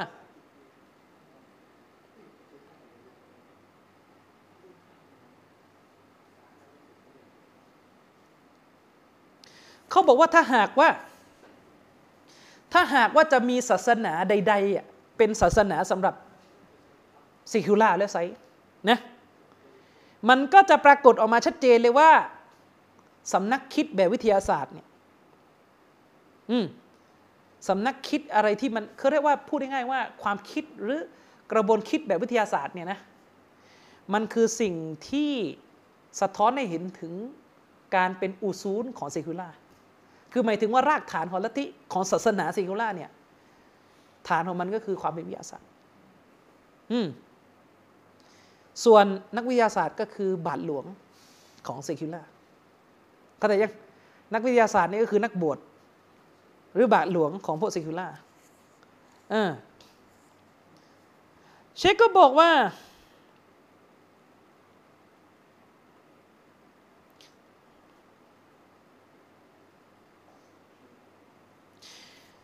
เชคก็บอกว่า وإجمالا بإمكاننا أن نقول إن عددا من العالمانيين في الغرب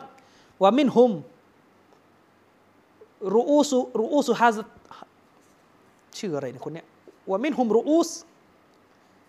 ฮาสตยาร์กโจดีอ่านเป็นภาษาอังกฤษอ่านยากเลยคือผมพอมันเป็นชื่อภาษาอาหรับนี่มันอ่านยาก คือแกบอกว่าอย่างเงี้ยเชคซามีอามิรีบอกว่าพูดโดยสรุปก็คือ นักวิชาการในโลกตะวันตกเนี่ยที่เป็นคนที่ถือว่าเป็นนักวิชาการในฝั่งซิคูล่าเนี่ยนะหลายคนเลยนะครับยูอาริฟูนะมาซาฮาบะฮุมบีอันนะฮูดีนุนมินัลอัดยาน หลายคนเลยนะครับ ที่ให้คำนิยามว่าแนวทางของพวกเขาในมัสยิดของพวกเขาในซิคูล่าเนี่ยนะเป็นศาสนาอย่างหนึ่งจากบรรดาศาสนาทั้งหลายหนึ่งในนั้นมีใครบ้าง เช่น เชคก็ยกมา เช่น จอห์นดีเวนะจอห์นดีเวคนคนนี้ก็มีบทความที่เขียนเรื่องนี้อยู่ก็ไปดูไปอ่านดูแล้วกันในเล่มสองก็คือพอลเคิร์ตนะครับ นี่ก็คนหนึ่ง คนพวกนี้เนี่ย ยืนยันชัดเจนว่าเซคูล่าคือศาสนาอย่างหนึ่งอืมเซคูล่าเนี่ยคือศาสนาอย่างหนึ่ง คือเวลาเราจะบอกว่าเซคูล่าคือศาสนาอย่างหนึ่งเนี่ยเชคก็ระบุไปอีกนะครับว่ามันมีองค์ประกอบยังไงหนึ่งกีตาบุญมุกัดดสุนเซคูล่าเนี่ยมันก็มีคัมภีร์ของพวกเขาแต่คัมภีร์ในที่นี้มันไม่ใช่คัมภีร์ในความหมายที่ถูกประทานมาจากเบื้องบน แต่มันคือ ตำราทางปรัชญาที่ถูกยึดถือเป็นบรรทัดฐานในการบอกว่าอะไรต้องเป็นแบบไหนสองมีหลักความเชื่อของพวกเขา ที่เป็นหลักความเชื่อร่วมกัน เวลาเถียงกับใครก็จะต้องอ้างหลักความเชื่อนี้ขึ้นมา เช่น การวิวัฒนาการของมนุษย์นึกออกไหมอะไรอย่างนี้เป็นต้น อืมแล้วก็มีอะไรต่อ มีการเรียกร้องผู้คนด้วย เหมือนศาสนาเลย มีการรียกร้องผู้คนไปสู่สิ่งนี้นะแล้วก็มีอะไรอีก ผมย่อๆแล้วกัน อุสลูบฮายาติน อุสลูบุฮายาติน มีเขาเรียกว่ามีมีรูปแบบนะมีวิธีการในการดำรงชีวิตของเขาก็เหมือนศาสนาก็มี เออ เข้าใจยัง มีกระบวนการในการดำเนินการใช้ชีวิตในแบบของเขา ศาสนามีไหม มี แล้วก็มีกออิดะตุมูไอกอกอกออิดะตุนมูไออิดะตุน แล้วก็จะมีกฎบางอย่างที่เขาจะยกมาเพื่อหนุน ความเชื่อของพวกเขาในความเป็นซิกุล่าก็จะต้องมีกฎกฎทางปรัชญากฎทางตรรกะกฎอะไรก็ตามแต่ที่เขาจะต้องอ้างขึ้นมาเพื่อหนุน ความเชื่อในแบบพวกเขาก็เหมือนที่ศาสนาก็มี อืมนะสองเอ่อไม่ใช่สองก็หลายแล้ว ต่อมาก็คือจะมีสิ่งที่เรียกว่ารุยตุนเกานียตุนโลกทัศน์วานทัศน์โลกทัศน์ก็คือเป็นกรอบในการมองอะเป็นกรอบใหญ่เหมือนเราเป็นมุสลิมจะมีกรอบในการมองก็คือ ทุกอย่างอยู่ที่การกำหนดของพระเจ้า ทุกอย่างอยู่ที่การบัญญัติของพระเจ้า กรอบของเราคือตรงนี้ แต่ของเขาก็จะมีกรอบใหญ่ก็คือไม่ไม่จบที่พระเจ้า จบที่ตัววัตถุที่เห็นกันบนโลกนี้นั่นคือกรอบในการมองของเขา นะฉะนั้นถ้ามองในมุมนี้เนี่ยเซคูล่าก็คือศาสนา และตัวลิเบอรัลที่มันพึ่งความเป็นเซคูล่าเป็นฐานของมัน มันก็คือศาสนาอีกรูปแบบหนึ่งเออฉะนั้นไม่ใช่การที่คุณเนี่ยเป็นเซคูล่านั่นแปลว่าคุณออกจากศาสนานะแต่คุณก็กระโจนไปหาศาสนาอีกตัวหนึ่ง ทีนี้อาขยี้กันต่อ พอเราเห็นตรงกันว่าอัลมานียะเนี่ยเป็นศาสนาในอีกรูปแบบหนึ่ง มันก็จะต้องมีเนื้อหาภายในของศาสนาที่เรียกว่าอัลมานียสิ่งหนึ่งที่อุลามะเขาชี้ประเด็นก็คืออัลมานียะเนี่ยอัลมานียะเนี่ยมันก็พูดถึงความสัมพันธ์ ระหว่างสิ่งต่างๆ ที่มีต่อกัน อิสลามพูดไม่พูดนะอิสลามเนี่ยพูดผมพูดไปหลายรอบแล้วนะว่าอิสลามเนี่ยเราพูดประเด็นเรื่องความสัมพันธ์ระหว่างพระเจ้ากับ บ่าวของพระองค์เพราะเราเชื่อพระเจ้าไงมันก็ต้องมีประเด็นเรื่องความสัมพันธ์ระหว่างพระเจ้ากับบ่าว และก็ความสัมพันธ์ระหว่างบ่าวกับบ่าวด้วยกัน ยังไม่นับความสัมพันธ์ระหว่างมนุษย์กับสัตว์ และสิ่งแวดล้อมอีก แต่เอาสองอันแรกก่อน เราเนี่ยมีความสัมพันธ์ระหว่างพระเจ้ากับมนุษย์ หรืออีกภาษาหนึงก็คือสิทธิระหว่างพระเจ้ากับมนุษย์ และก็ความสัมพันธ์ระหว่างมนุษย์กับมนุษย์ แต่พอมันเป็นอัลมานียะเนี่ยพอมันไม่เชื่อพระเจ้า พอมันไม่เห็นกับศาสนา มันจะเหลือความสัมพันธ์แค่สองประการ ความสัมพันธ์ระหว่างมนุษย์กับมนุษย์ และก็ความสัมพันธ์ระหว่างมนุษย์กับสิ่งแวดล้อมรอบข้างก็ไปพูดเรื่องสิ่งแวดล้อมแล้วก็ว่าไปโลกร้องโลกกระจกอะไรเรือนกระจกแล้วก็ว่ากันไป ก็จะมีแค่นั้นแต่จะไม่มีความสัมพันธ์ระหว่างพระเจ้ากับมนุษย์อยู่ จึงไม่มีคำว่าสิทธิของพระเจ้าที่กำหนดเหนือมนุษย์ไง เวลาเขาพูดกับเรานี่มันสิทธิ์ของเขา มันสิทธิ์ของเขาก็คำนึงแต่สิทธิ์ของคนเนี่ย เพราะไม่เชื่อพระเจ้า เขาแต่ยังฐานมันมาจากไม่เชื่อพระเจ้า เราอย่าทำให้การไม่เชื่อพระเจ้าเนี่ย เป็นเหตุผลที่สามารถอ้างได้โดยไม่เคอะเขินสิ เราต้องทำให้การเชื่อพระเจ้านี่แหละคือเหตุผลสูงสุดที่อ้างได้เลยทำไมทำไมทำไมเกย์ไม่ได้ละเมิดสิทธิพระเจ้า เหมือนที่เขาบอกว่าเกย์ได้เพราะอะไรสิทธิ์ของเขา เวลาเขาบอกว่าสิทธิ์ของเขาเนี่ยคือเขาเขากำลังบอกว่าไม่มีพระเจ้าไงเขาแต่ยังเราเนี่ยต้องสร้างเป็นวัฒกรรมว่าไอการไม่มีพระเจ้านี่ไม่มีเหตุผล ไม่มีเหตุผลเนี่ยสองแบบเลยครับ มันจะไม่มีเหตุผลในเรื่องการอธิบายจักรวาลว่าเกิดมาได้ยังไงหนึ่งและจะไม่มีเหตุผลในการนิยามความดีสากลด้วยมันจะมั่วมันที่บอกที่พูดไปตอนต้นน่ะหาช่องลงไม่ได้ว่าจะอยู่ตรงไหนเข้าใจยัง อืม แต่เวลาเราบอกว่ามีพระเจ้าเป็นยังไงครับ เหตุผลในการอธิบายกำเนิดจักรวาลจักรวาลคือจุดเริ่มต้นของการมาเป็นสังคมมนุษย์ ที่ต้องมีรัฐต้องมีจักรวาลก่อน ไม่ใช่ว่าอยู่ดีๆจะมาพูดเรื่องรัฐ เรามีรัฐเราต้องมีสังคมอธิบายก่อนว่าจักรวาลมายังไงและการเชื่อพระเจ้านำไปสู่เหตุผลประการที่สองก็คือ มีตัวตัดสินความดีชั่วสากลชัดเจนและความดีชั่วสากลที่พระเจ้าตัดสินให้ จะไม่ขัดแย้งกับสติปัญญาที่เรายอมรับได้เลยอืม บางคนสังเกตดูนะติอิสลาม เรื่องที่อิสลามเนี่ยห้ามโทษติอิสลามเรื่องที่อิสลามอนุญาตให้มีภรรยาสี่คน การมีภรรยาจริงๆอะเป้าหมายคืออะไร หลับนอนใช่ไหมจริงๆอะนั่นคือเป้าหมายใหญ่ของการมีครอบครัวใช่ไหมหลับนอน และคนอื่นเนี่ยที่ไม่ใช่มุสลิมเนี่ยมีหรอลัทธิที่หลับนอนได้คนเดียวช่วยชีวิตอะ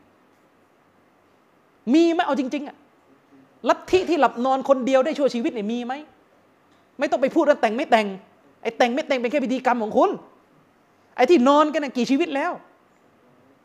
พวกคุณนั่นแหละเป็นลัทธิที่ให้มีเมียหลายคนท่านนิยามว่าเมียคือการนอนกัน มีเพศสัมพันธ์กัน ไม่รู้กี่คน ถ้าจะเอาอย่างนั้นนะคุณต้องวางกฎถ้าแฟร์ก็คือ ถ้าชีวิตนี้หลับนอนกับใครสักคนหนึ่งแล้วเนี่ยห้ามไปหลับนอนคนอื่นต่อ นั่นแหละถึงจะเรียกมีคนเดียวจริง ๆ นั่นถึงจะเรียกว่าเรียกว่าการมีเมียคนเดียว ไม่ใช่ไปเป็นประเด็นนะมีเมียคนเดียวแบบทางการ พูดทำไมประเด็นเรื่องทางการไม่ทางการเข้าใจยัง แต่ไอ้ก่อนไอ้ก่อนจะทางการนี่ ทางนรกนี่ไม่รู้กี่คนแล้ว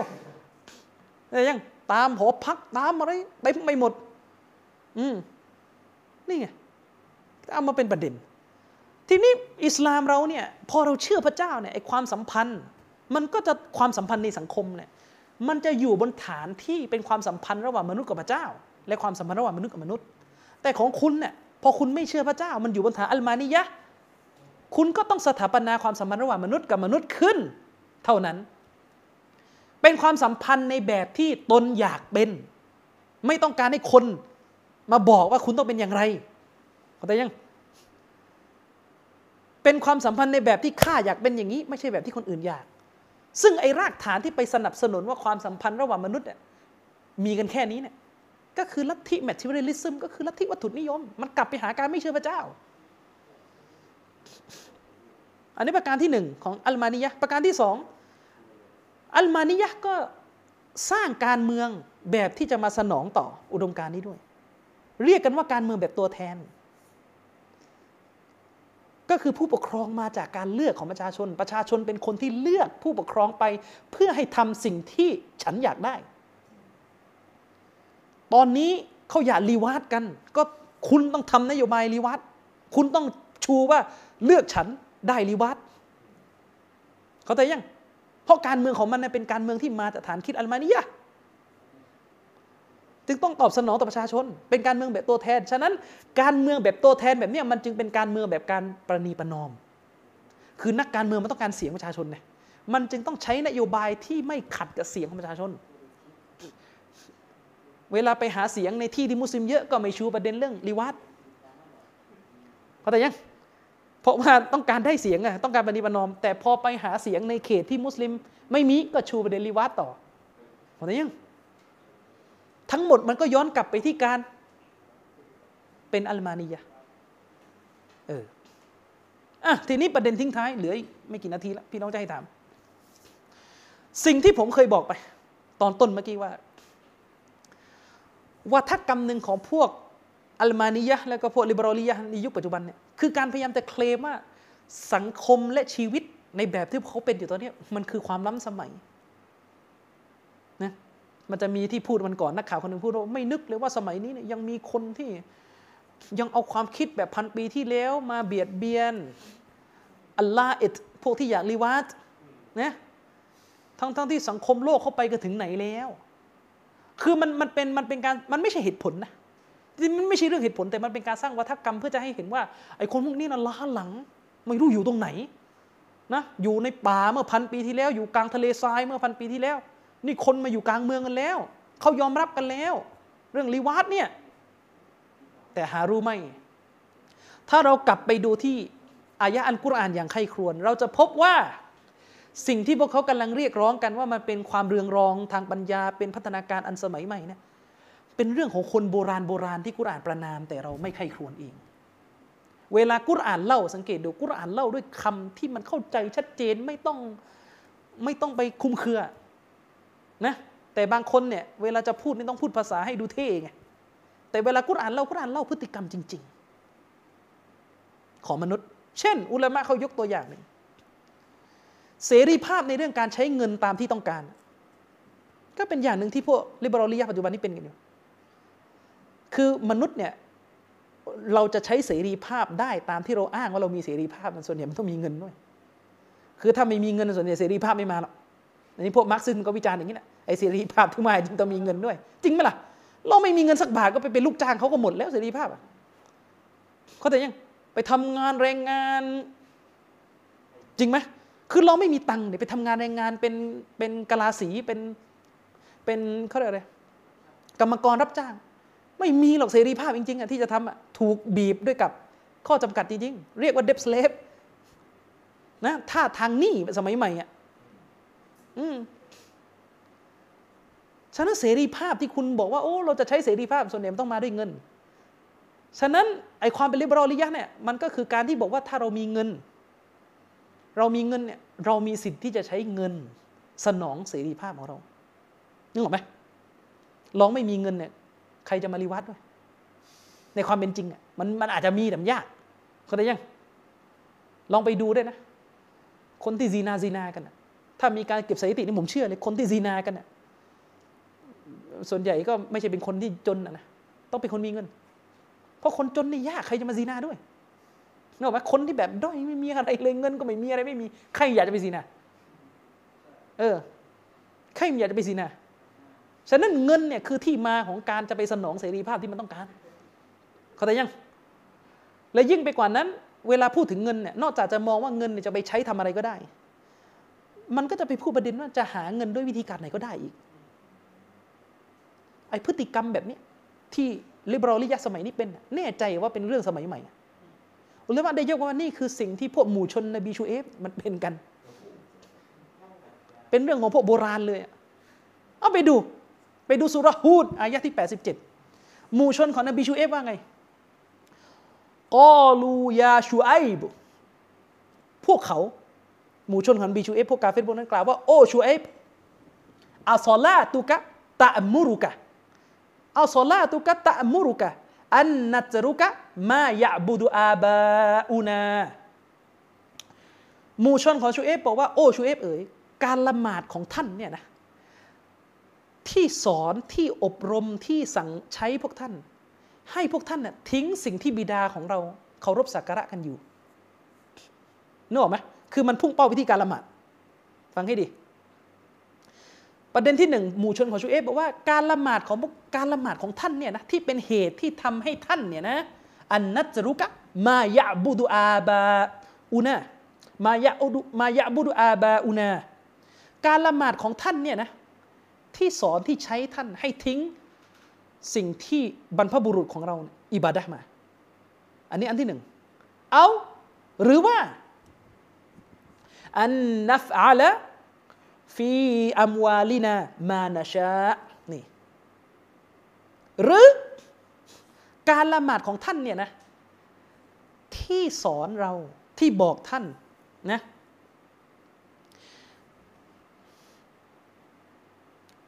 พวกหมู่ชนชูเอฟบอกว่า หรือว่าการละหมาดของท่านเนี่ยนะที่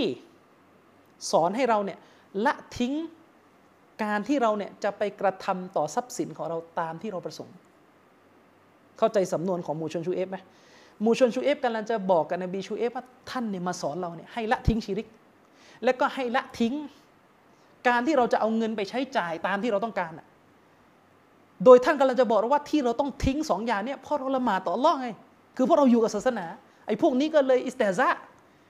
ก็เลยกันเนะกันแหนในบีชูเอฟว่าการละหมาดของท่านเนี่ยนะที่มาที่เป็นเหตุให้เราต้องทิ้งชีริกอ่า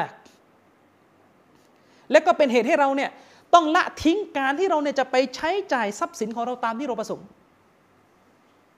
อุลามะเขายกอายะนี้มา เพื่อจะบอกว่าพวก liberal ทุกวันนี้ก็พูดแบบนี้ มันจะพูดว่าละหมาดหรือไม่ละหมาดไม่รู้ แต่มันก็เลยจะบอกว่า ศาสนาเนี่ยนะคือเหตุผลที่จะมาห้ามเราที่จะไปใช้เงินตามเสรีภาพ ก็แต่ยังยิ่งไปกว่านั้นวรรคท้ายของอายะกุรอานบทนี้ อุลามะได้อธิบายว่าพวกของหมู่ชนนบีชูเอฟเนี่ยได้استهزاء ได้เย้ยหยันนบีชูเอฟว่าไง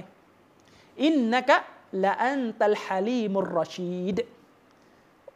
แท้จริงนะท่านเนี่ยนะโอ้ยเป็นผู้ที่อดทนขันติ เป็นผู้ที่มีปัญญาเหลือเกิน เข้าใจไหมหมู่ชนของนบีชูเอฟเนี่ยพูดแบบนี้เขาเรียกاستهزاءกำลังจะเย้ยหยันนบีชูเอฟว่าโอ้เนี่ยที่ท่านเนี่ยนะไม่ทิ้ง شركโทษโทษที่ท่านเนี่ยสอนให้ทิ้ง شرك สอนให้ทิ้งการใช้เงินตามใจชอบเนี่ยโอ้ยท่านเนี่ยนะฉลาดเหลือเกิน อดทนเหลือเกิน ถ้าสมัยปัจจุบันนี้เออเนี่ยพวกอินกับศาสนาสำนวน คนดีอะไรเงี้ยเป็นสำนวนเย้ยหยันคนที่เคร่งศาสนา ที่เรากำลังเอาศาสนามาบอกว่าคุณไม่มีสิทธิ์ทำตามใจชอบ ด้วยเงินที่คุณมี คุณจะสังเกตอะเขาจะใช้สำนวนว่าก็เขาหาเงินมาอย่างสุจริตเนี่ยเขาจะใช้เงินทำอะไรก็ได้ เขาจะไปนอนกับ sex worker ก็ได้ใช่ไหม อันเดียวกันเลยครับ เนื้อหาเดียวกันกับที่อายะนี้พูดถึง คนสมัยนี้ก็ไปทำชีริกอีกแบบหนึ่งคือเวลาเราพูดคำว่าชีริกเนี่ยมันไม่จำเป็นว่าจะต้องไปไหว้ต้นไม้อะนะการไม่เชื่อพระเจ้าเลยก็นับเป็นส่วนหนึ่งจากชีริก ตามศัพท์นิยาม ถ้าบนพื้นฐานที่ว่าชีริกเนี่ยถ้ามองบนฐานอุลามะอีกกลุ่มหนึ่งที่มองว่าชีริกกับกุฟรอันเดียวกัน ฉะนั้นสองอายะเนี่ยก็คือพวกปัจจุบันไม่เชื่อพระเจ้า แล้วก็ใช้เงินตามเสรี เข้าใจยัง เหมือนกับพฤติกรรมของพวกนบีชุอัยบ์เลยนบีชุอัยบ์กำลังกำลังห้ามพวกเขาให้ทิ้งชีริกไม่เอา บอกว่าละหมาดของท่านนี่นะจะมาห้ามเราจากชีริก ก็เหมือนคนปัจจุบันกำลังจะบอกว่าศาสนาของท่านเนี่ยนะ จะมาบอกว่าให้เรานี่เชื่อพระเจ้า ให้เราทิ้ง atheist เข้าใจยัง แล้วศาสนาของท่านเนี่ยนะ ที่กำลังจะบอกเราว่าให้เราเนี่ยอย่าไปใช้เงินทำอะไรตามเสรี เราไปซื้อกับพวก sex worker กลับมาหาอายะนี้เลย ฉะนั้นมันไม่ใช่เรื่องใหม่ มันคือพฤติกรรมที่กุรอานประณาม แต่เราไม่เคยมาใคร่ครวญว่ามันคือทางนำจริง ๆ ของเรา อืมแล้วก็แน่นอน ทุกวันนี้เวลาพูดถึงเสรีเนี่ย มันก็ไม่พ้นเรื่องของเสรีทางเพศ เรื่องของลิวาต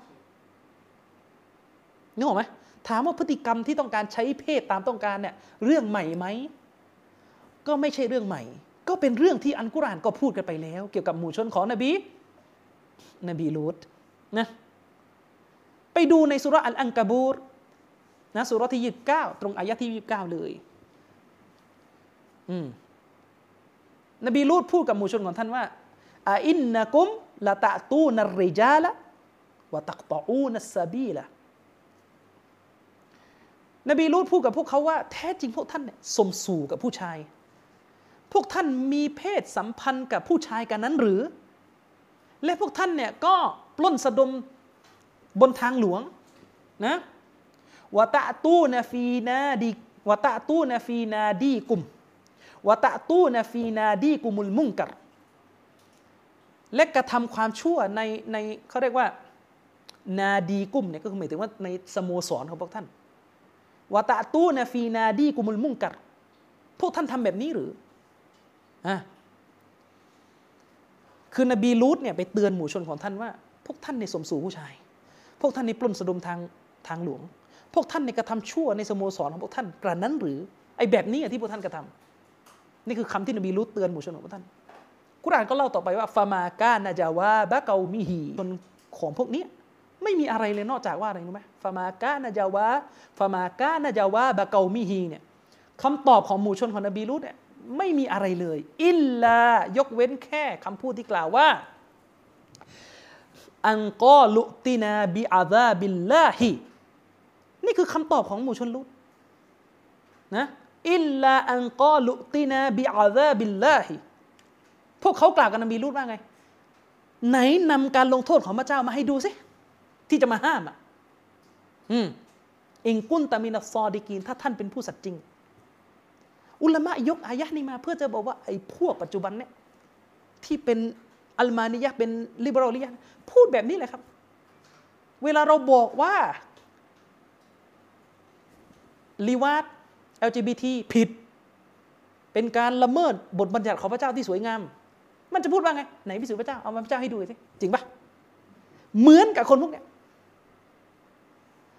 คือในยุคนู้นในยุคนู้นไอ้พวกมุชริกเนี่ยมันยังเชื่อพระเจ้ามีจริงไงเข้าใจยัง ฉะนั้นเวลามันเยอะหยันนบีรูดมันก็ไปเยอะหยันเรื่องว่าไหนเอาการลงโทษมาสิคือมันเชื่อพระเจ้ามีจริง แต่มันไม่เชื่อว่าไอ้ที่มันทำอยู่เนี่ยจะโดนลงโทษ แต่หมู่ชนปัจจุบันเนี่ยเนี่ยยกเรื่องเรื่องสมสู่เนี่ย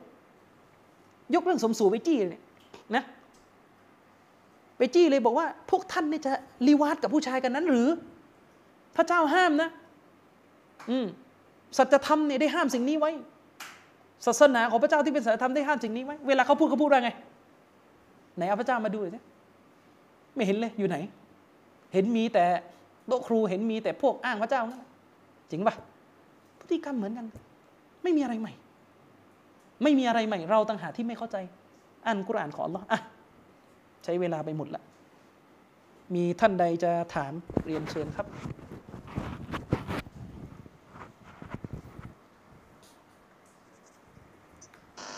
เอ่อพี่ น้องสามารถส่งคำถามมาทางแชทได้นะครับ หรือถ้าใครสะดวกก็สามารถเปิดไมค์พูดสดได้นะครับผม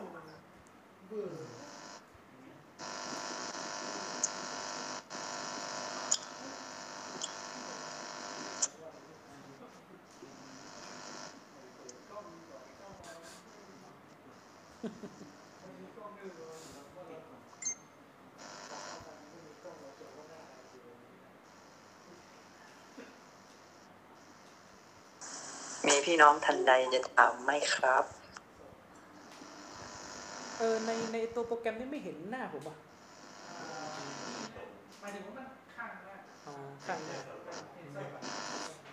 ไม่ตอนที่เบมังส่งมานี่เหมือนไม่เห็นหน้าเลยเห็นแต่สารบัญใช่ แล้วตอนนี้ยังเห็นอยู่ปะก็เห็นแต่สารบัญหน้าไม่เห็น ใช่ เอาล่ะแต่มีแล้วก็ไม่เนี่ยไม่แต่ในในในของผมมันเห็นไง มันขึ้นมันก่อนหน้านั้นก้มประจำมีแต่ก้มอ๋อแต่ตอนนี้เห็นแล้วใช่ปะ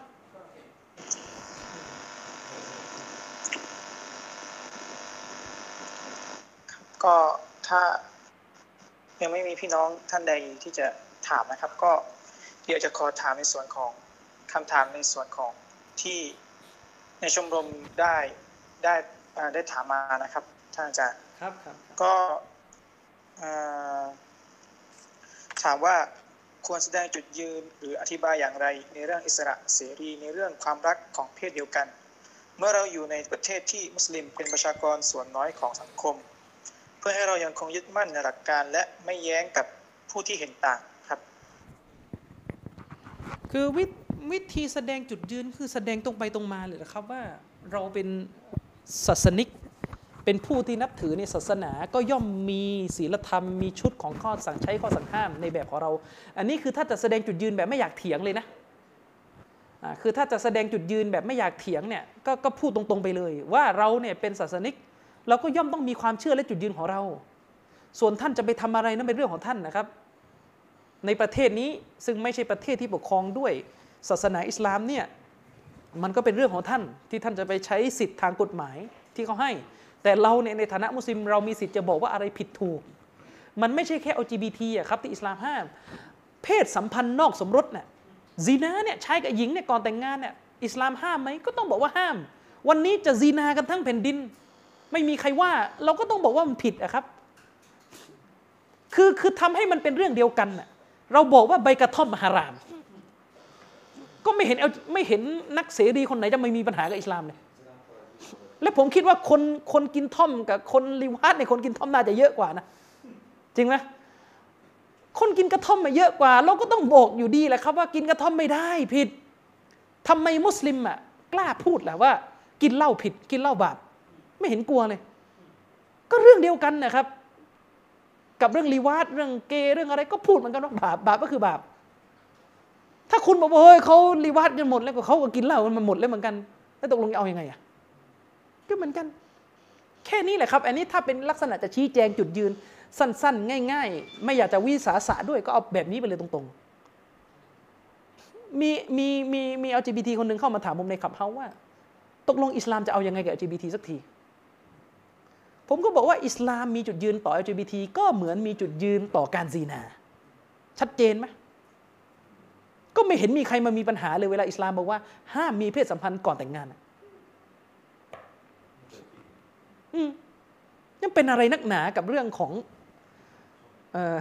เกย์เนี่ยนึกออกปะเป็นอะไรนักหนา อืมกับเรื่องของเกย์เนี่ย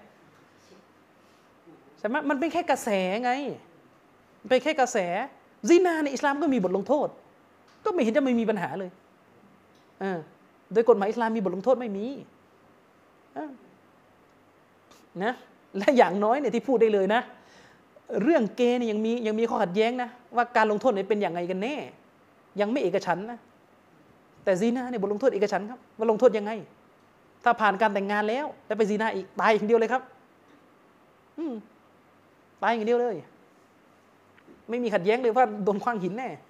ก็ไม่เห็นจะมีปัญหาเลย เออแล้วยังไง ฉะนั้นเราก็เราก็ชี้แจงจุดยืนไป แต่ถ้าจะคุยเป็นวิชาการเป็นกรอบคิดเป็นอะไร อันนี้ต้องเปิดเวทีคุยก็ไม่ใช่มาถามสั้น ๆ ไม่ใช่ว่ามาสัมภาษณ์ 5 นาทีหรือครึ่งชั่วโมง แล้วบอกว่าอิสลามมองยังไง จะไปตอบอะไรอยู่ครึ่งชั่วโมงนี่บรรยายครั้งนี้สองชั่วโมงกว่าไปแล้วเออแล้วนี่ไม่ใช่ครั้งแรกบรรยายกี่ตอนไปแล้วนะครับ อันนั้นก็ต้องต้องต้องต้องบอกตรงไปตรงมาเลยจะดีกว่านะครับ เอ่อ มีพี่น้องถามนะครับว่าถ้าลูกตั้งคำถามว่าศาสนาไม่ได้เลือกด้วยตนเอง แต่เป็นมาตั้งแต่เกิดต้องตอบยังไงครับ ถ้าลูกตั้งคำถามว่าศาสนาไม่ได้เลือกด้วยตนเอง แต่เป็นมาตั้งแต่เกิดคือไม่เข้าใจว่าจะถามอะไร คือคือไม่เข้าใจว่าจะถามอะไรอ๋อกำลังคือหมายถึงว่าลูกกำลังจะบอกว่า เออ ฉันเนี่ยไม่ได้เลือก ฉันเนี่ยไม่ได้เลือกศาสนานี่เลย พ่อนั่นแหละมายัดเยียดอืมพ่ออะไรมายัดเยียดนะ จริง ๆ ถ้าจะตอบไปกวนๆอะนะศาสนาเนี่ยเลือกไม่ได้ก็เหมือนกับที่เพศเลือกไม่ได้เกิดมามีอวัยวะอันไหนน่ะเลือกไม่ได้ เหมือนกันเลยครับอันนี้คือถ้าตอบไปกวนๆนะนะถ้าตอบไปกวนๆเออแต่ถ้าตอบแบบว่าศาสนาก็เลือกไม่ได้ ก็เหมือนกับที่พ่อก็เลือกไม่ได้ว่าจะเลี้ยงลูกหรือเปล่า แฟร์ๆกันไหมตอบอย่างนั้นน่ะเนี่ยพ่อลูกนี่เกิดมาทำไมลูกไม่มีสิทธิ์เลือกศาสนาต้องถือศาสนาของพ่อก็ตอบกลับไปว่า ก็เหมือนกับที่พ่อก็เลือกไม่ได้ว่าจะโยนลูกทิ้งลงถังขยะดีไหมเวลาลูกคลอดออกมา แต่มันมันมันมันเท่ากันไงกำลังจะบอกว่าบางเรื่องไม่ใช่จุดที่คุณจะเลือกได้ แต่เป็นจุดที่คุณอยู่ในความสัมพันธ์ต่อสังคมที่คุณต้องทำหน้าที่นั้น คุณเป็นลูก ในมุมมองของอิสลามก็คือลูกถือว่าเป็นสายเลือดของพ่อนะมีความสัมพันธ์ที่จะต้องนับถือศาสนาเดียวกับพ่อ เพราะอย่างไรครับ เพราะมรดกของพ่อเนี่ยคุณกินครับ คุณกิน เมื่อคุณกินมรดกที่พ่อกับแม่หามาช่วยชีวิต ก็เป็นสิทธิ์ของพ่อที่จะต้องสงวนผู้กินมรดกไว้ในศาสนาเดียวกัน ซึ่งอันนั้นก็เป็นหลักการอิสลามอยู่แล้วด้วย ฉะนั้นถ้าพูดก็คือพ่อก็ไม่มีสิทธิ์ ที่จะเลือกว่าจะเลี้ยงลูกได้ไหม เมื่อลูกคลอดมาแล้ว หน้าที่ของความเป็นพ่อที่มีต่อพลเมือง จะต้องปฏิบัติกับลูกในฐานะลูก ต้องอบรมสั่งสอนลูกต้องพาลูกไปเรียน กฎหมายไม่ได้ให้สิทธิ์พ่อว่า อยากให้ลูกเรียนไหมหรืออยากให้ลูกเป็นควาย เข้าใจไหมครับในทางกฎหมายเนี่ยเขาเอาผิดผู้เป็นผู้ปกครองของเด็ก ถ้าไม่ทำตามที่รัฐกำหนด พ่อก็ไม่มีสิทธิ์เลือกเข้าใจไหมครับ อิสลามก็มองเหมือนกันเลยครับ ลูกก็ไม่มีสิทธิ์เลือกศาสนา แต่ถ้าลูกเนี่ยคือเราจะบอกคำว่าไม่มีสิทธิ์เลือกทีนี้คือลูกเกิดมา พ่อต้องเอาศาสนาที่พ่อนับถือให้ลูกอยู่แล้ว แต่ถ้าจนแล้วจนรอด ลูกไม่เชื่ออัลลอฮ์อีกเนี่ยคุณก็กูฟดอยู่แล้ว คุณก็มุดตัดอยู่แล้วเข้าใจไหมครับอ่าลูกอะคุณก็มุดตัดอยู่แล้ว คือคนเนี่ยลองว่าทำไมเชื่ออัลลอฮ์ในหัวใจแล้วเนี่ยอันนั้นคือไม่ใช่เรื่องเลือกไม่เลือกแล้ว คุณเดินออกไปเองแล้ว เมื่อคุณเดินออกไปจากศาสนา ก็ออกไปแบบออกไปเลย อืมก็ออกไป ออกไปตามออกไปจากกรอบของอิสลาม เพราะในอิสลามมันคือระบอบเข้าใจไหมครับ มันคือระบอบมันคือสิ่งที่กำหนดว่าเมื่อเป็นมุสลิมมันจะมีข้อผูกมัดต่อมา ฉะนั้นมันจะผิดตรรกะถ้าคุณมาบอกว่าทำไมอิสลาม ไม่ให้เสรีภาพในการแต่งข้ามศาสนา นี่คือเรียกพูดไม่ดูที่ การที่เขามาบอกว่ามุสลิมต้องแต่งกับมุสลิมด้วยกันนะเขามาจากกรอบอะไรอยู่ คุณไม่มีกรอบในเรื่องของคุณคนอื่นเขามี ไม่ใช่ปัญหาของเรา คุณไม่มีต่างหากเข้าใจไหมครับ ไม่ใช่มามองแค่ว่าปิดปิดกั้น ปิดกั้น คือมองแค่ไอ้ปิดหรือเปิดอยู่แค่นี้เขาไม่ได้เอามองแบบปรัชญาเขาเรียกมองแบบกูจะเอา มองตามอารมณ์อันนั้นไม่วิสาสะด้วยถ้าอย่างนั้นนะครับ ใช่ ใช่อืมอืมอืมคือพูดในพี่น้องบอกว่าก็จะเอาบางอย่างของศาสนา แต่ก็ไม่เอาฐานที่อยู่ไอในบางอย่างนั้นด้วย อย่างเงี้ยคือปัญหาเลยนะครับอะต่อมา มีคำถามไหมครับเอ่ออาจารย์ครับ อันนี้เป็นพี่น้องนะครับถามว่าหนังสืออิซิกูบรของอาจารย์จะตีพิมพ์ตอนไหนหรอครับ และหนังสือวะฮับบี ยูศึกษาฉบับไม่งมงายจะถูกตีพิมพ์อีกรอบไหมครับ หนังสืออิซิกุบรเนี่ยจะตีพิมพ์ภายในปีนี้อินชาอัลลอฮ์ส่วนหนังสือวะฮาบีเนี่ยถ้าจะพิมพ์ใหม่ต้องต้องเอ่อปรับเนื้อหาอะไรพอสมควรนะครับ อันนั้นเดี๋ยวก็ยังตอบไม่ได้นะว่าจะเอามาพิมพ์ใหม่เมื่อไหร่ครับอืมเอ่อคำถามนี้น่าจะเกี่ยวข้องกับเอ่อนักศึกษามหาลัยนะครับ เขาถามว่าหากเราทำโครงการงานกลุ่ม เรื่องความเท่าเทียมทางเพศนะครับ หรือสนับสนุนกลุ่ม LGBT อืมเพื่อการศึกษาอย่างหลีกเลี่ยงไม่ได้ แบบนี้เท่ากับว่าเราสนับสนุนพวกเขาหรือหรือไม่ หรือเข้าข่ายอะไรไหมอาจารย์มีข้อแนะนำอะไรบ้างครับ คือที่บอกว่าหลีกเลี่ยงไม่ได้เนี่ยคือทำไมถึงหลีกเลี่ยงไม่ได้อยากอยากจะให้ช่วยอธิบายหน่อยว่ามันแบบไหนถึงเลี่ยงไม่ได้คือพอพอเป็นงานกลุ่มเนี่ยมันจะมีความคิดที่อ่าเอ่อ มีความคิดที่แตกต่างครับ ซึ่งเราเป็นส่วนน้อยที่เป็นมุสลิม เราอาจจะสู้ความคิดของพวกเขาไม่ได้แล้วก็ต้องยอมไปอะครับอาจารย์ประมาณนี้ครับ แต่เราไม่ได้สนับสนุน แต่เราไม่ได้สนับสนุนประมาณแต่ก็มีชื่อเราไปติดอยู่ในรายงานนั่นไงคือเรา มันไม่มีทางอะครับ ที่ศาสนาจะเปิดทางให้เราให้เราเห็นชอบอะคือศาสนายังไงก็ไม่ให้อยู่แล้วครับ คือก็ต้องหาวิธีอื่นก่อนว่าแยกกลุ่มได้ไหมหรือไปกับกลุ่มที่ไม่พูดเรื่องเนี้ยไม่ทำหัวข้อเนี้ย ไปกลุ่มเรื่องกลางๆเรื่องยาเสพติดเรื่องอะไรเยอะแยะได้ไหมเออ มันต้องถามก่อนว่าเราไปกระโจนอยู่ในกลุ่มนี้ได้ยังไง ถ้าสมมติคนในกลุ่มบอกว่าอยากจะเลือกหัวข้อนี้เราก็ต้องแสดงจุดยืนเลยว่างั้นไม่เป็นไรขอย้ายกลุ่มนะ ขอไปอยู่กลุ่มที่ที่ที่ทำหัวข้อที่โอเคกว่า มันไม่ไม่ไม่มีทางอะที่เราจะไปทำรายงานวิจัยที่อยู่บนฐานที่จะสนับสนุนฐานคิดแบบ LGBT อะ อืม คือถ้าเราทำบนฐานที่ชี้ให้เห็นถึงปัญหาเนี่ยได้ แต่ถ้าทำแต่มันไม่ใช่โลกของมหาลัยไงมหาลัยตอนนี้มันรู้กันนะมันเป็นเป็นแนวนี้กันหมด แต่ถ้ามันทำบนฐานที่จะจะไปหนุนจะไปอวยแล้วชื่อเราติดอยู่อย่างนั้นไปถึงกิยามะ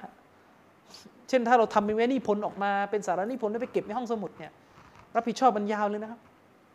อืมรับผิดชอบมันยาวเลยณที่อัลลอฮ์เราจะโดนฮุกกลมไหนเนี่ย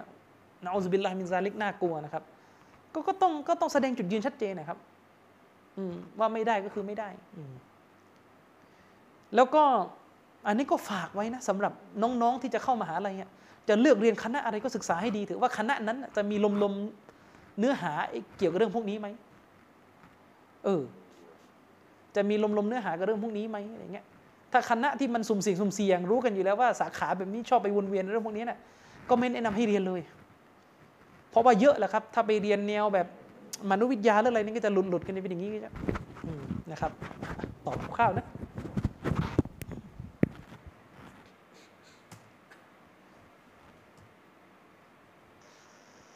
อันนี้เป็นคำถามจากพี่น้องทางบ้านนะครับ ถามว่า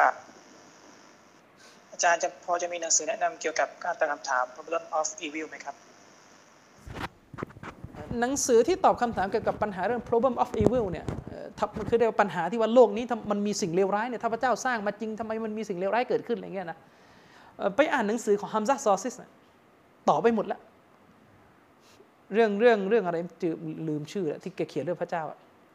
divinity อะไรเนี่ย god atheist อะไรประมาณเนี้ยเล่มเล่มนั้นมีอยู่ คือเข้าไปในเว็บฮัมซาซอซิสเนี่ยมันก็จะมีบทความเกี่ยวกับเรื่องของ problem of evil อยู่ แต่ถ้าจะเป็นหนังสือเนี่ยมันจะมีภาษาอาหรับเอาเชคซามีอามีรีนมันอ่านยากนิดหนึ่งเลย ไม่อยากแนะนำให้นักศึกษาไปอ่านอืมก็ก็ลองพิมพ์ลองพิมพ์เข้าไปว่าฮัมซะเนี่ย endress แล้วก็ problem of evil เดี๋ยวมันก็ขึ้นละเอ่อ the divinity เนี่ยเล่มนั้นอ่านทั้งเล่มเลย มันจะได้องค์รวม คือก่อนที่เราจะเข้าไปประเด็น problem of evil เนี่ยมันก็ต้องได้ได้ประเด็นอื่น ๆอยู่ก่อน แต่ผมจะสรุปให้ฟังว่าฮัมซะเนี่ย พูดอยู่ประโยคนึงว่าไอคนที่ตั้งคำถามเรื่อง problem of evil เนี่ยเพราะไปเข้าใจว่าพระเจ้าเนี่ยมีแค่สองลักษณะ คือลักษณะแห่งความเมตตาและและและก็ทรงมีอำนาจ ไปมองว่าพระเจ้าเนี่ยมีแค่สองคุณลักษณะนี้คือมีความเมตตากับมีอำนาจทำได้ทุกอย่างนึกออกไหมเวลามองแบบนี้มันก็จะเกิดคำถามนี้ไงว่าทำไมพระเจ้าต้องปล่อยให้มีสงครามเกิดขึ้น เพราะว่าไปมองแค่ว่าพระเจ้ามีความเมตตา แต่ไม่มองพระเจ้ามี wisdom มีเฮกมะเฮกมะก็คือการที่พระเจ้าเนี่ยทำสิ่งหนึ่ง โดยที่สิ่งนั้นเนี่ยมันถูกกระทำขึ้นอย่างดีที่สุด เหมาะสมที่สุด เฉียบแหลมที่สุด แม้ว่าสิ่งสิ่งนั้นจะเป็นสิ่งที่ดูผิวเผินเนี่ยโอ้โหเป็นความโหดร้ายฮัมซาซอซิดในยกฮะดิษหนึ่งที่นบีบอกว่า คนที่ทุกข์ที่สุดบนโลกนี้ฟังให้ดี คนที่ทุกข์ที่สุดบนโลกนี้ เมื่อเข้าสวรรค์ จะบอกเลยว่าไม่เคยทุกข์เลย สวรรค์ของอัลลอฮ์เมื่อเขาได้เข้าไปแล้วเขาจะบอกเลยว่าเขาไม่เคยมีความทุกข์เลยนะ และคนที่สุขที่สุดบนโลกนี้ เมื่อเข้านรกจะไม่เคยพูดจะไม่พูดเลยว่าฉันเคยมีความสุข เรากำลังจะบอกว่าการที่ผู้หญิงคนหนึ่งสมมุตินะโดนข่มขืนจากผู้ชายร้อยคน แล้วก็โดนฆ่าทั้งเป็นด้วย แล้วก็เป็นเหตุให้นางได้เข้าสวรรค์ แล้วพอเข้าไปแล้วนางก็บอกว่าไม่เคยทุกข์เลย คุณมีปัญหาอะไรกับวิสดอมประการนี้ของพระองค์ และกับการที่คนคนหนึงเนี่ยไม่เคยโดนบททดสอบนี้ แล้วก็เป็นเหตุให้ลงนรก คุณจะไม่คุณมองไม่ออกไงคุณไปมองแค่ว่าทำไมทำไมต้องต้องมีความชั่วทำไมฮิตเลอร์ต้องฆ่ายิวลานคนมองอยู่แค่เนี้ยซึ่งมันเป็นเรากำลังจะบอกว่าเรื่องการไม่ทราบฮิกมะเนี่ยเป็นธรรมชาติของมนุษย์ ที่มักจะอดทนไม่ได้ เพราะอะไรครับ ตอนที่นบีคอเดรอะลัยฮิสสลามสังหารเด็กคนหนึ่งท่านนบีมูซาก็ไม่สามารถที่จะเงียบได้จนต้องถาม นบีคอเดรว่าเนี่ยท่านเนี่ยทำแบบนี้ทำไมประมาณนี้ที่กุรอานเล่าท่านได้ทำสิ่งที่มันโอ้โหมันใหญ่หลวงการฆ่าชีวิตอะเพราะนบีมูซาไม่รู้ไงว่าเด็กคนนี้ในอนาคตจะเป็นยังไงเพราะอัลลอฮ์ไม่ได้ประทานความรู้แก่นบีมูซาเข้าใจยัง แล้วอัลลอฮ์ก็ได้สอนบทเรียนด้วยการให้นบีคอเดรตอบในสิ่งที่อัลลอฮ์มอบให้แก่นบีคอเดรนั่นก็คือความรู้ในอนาคตที่ว่าเด็กคนนี้เมื่อโตไปแล้วเนี่ยจะไปบังคับพ่อแม่ของเขาที่เป็นซอลีฮีนที่เป็นคนดีที่เป็นคนที่ศรัทธาต่ออัลลอฮ์จะบังคับให้พ่อแม่ของเขาเมื่อโตไปเนี่ยนะให้เป็นกาเฟรแล้วก็จะลงนรกกันยาวเลยทีเนี้ย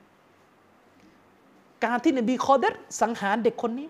นอกจากจะทำให้เด็กคนนี้ตายไปในสภาพที่ยังไม่อากิลบาลิก ยังทำให้พ่อแม่ของเขา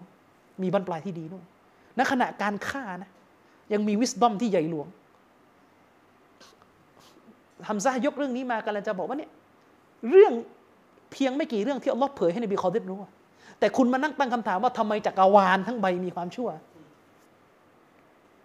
คุณกำลังจะก้าวล่วงความลับในเรื่องวิสตอมที่อัลลอฮ์สร้างมา โดยที่ไม่ไม่ได้เผยให้คุณตรกกะสำคัญก็คือการไม่รู้วิส d อม ที่อยู่เบื้องหลังอีวิลเนี่ยความชั่วเนี่ยไม่ได้แปลว่าวิส d อมไม่มี เพราะณขณะที่นบีมูซาไม่รู้ว่าอะไรคือวิส d อมที่นบีคอเดตฆ่าเนี่ยมีแล้วยังวิส d อมมีแล้ว แต่นบีมูซาไม่รู้ไง ก็นั้นอัลลอฮ์เผย แล้วที่อัลลอฮ์ไม่เผยอะก็ไม่เผยก็ไปรู้กันโลกหน้านู่นนะเข้าใจยัง อืมเนี่ยคือคำตอบของ problem of evil สั้น ๆ เลย อย่าไปเข้าใจว่าพระเจ้ามีแค่ความเมตตาและอำนาจสิ มี wisdom ด้วย และในโลกนี้เนี่ยนะครับ คนที่เป็นบ่าวที่อัลลอฮ์รักเนี่ยเจอบททดสอบมากมายเลยครับ ที่ถึงแก่ชีวิตนะนบีกี่คนถูกฆ่า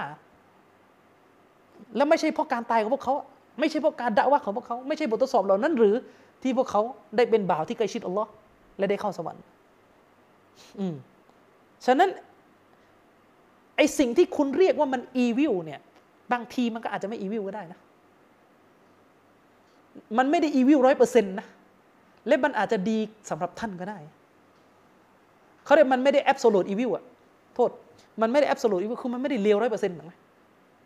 อืมตัวการข่มขืนเนี่ยเลวแต่ไออุบัติการณ์นี่ที่เกิดขึ้น มันไม่ได้มันท่านไม่ได้รับความเลวอย่างเดียว ก็ได้ มันอาจจะเป็นเหตุให้ท่านได้รับการอภัยโทษนึกออกไหมและไอการที่ท่านดูเหมือนว่าสิ่งหนึ่งไม่มีอีวิลอะโอ้โหเงินครบ บ้านรวยอะไรไม่มีบททดสอบเลย แล้วก็เป็นเหตุให้ท่านเนี่ยเคร่งศาสนาไม่ได้แน่ใจว่าแบบนั้นคือสิ่งที่ท่านท่านหวังว่าพระเจ้าจะให้โลกนี้เป็นแบบนั้นไปทั้งหมดเออฉะนั้นไอการตั้งคำถามว่าทำไมโลกนี้มีความชั่วเนี่ยคือการไม่รู้จักสังวรว่ามนุษย์ไม่รู้อะไรเลย อืมและก้าวล่วงในสิ่งที่เป็นความลับของพระองค์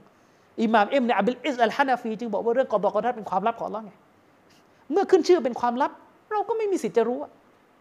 เพราะเราไม่เผยให้รู้นึกออกไหมแต่การที่เราไม่รู้อะไม่ได้หมายว่าฮิกมะไม่มี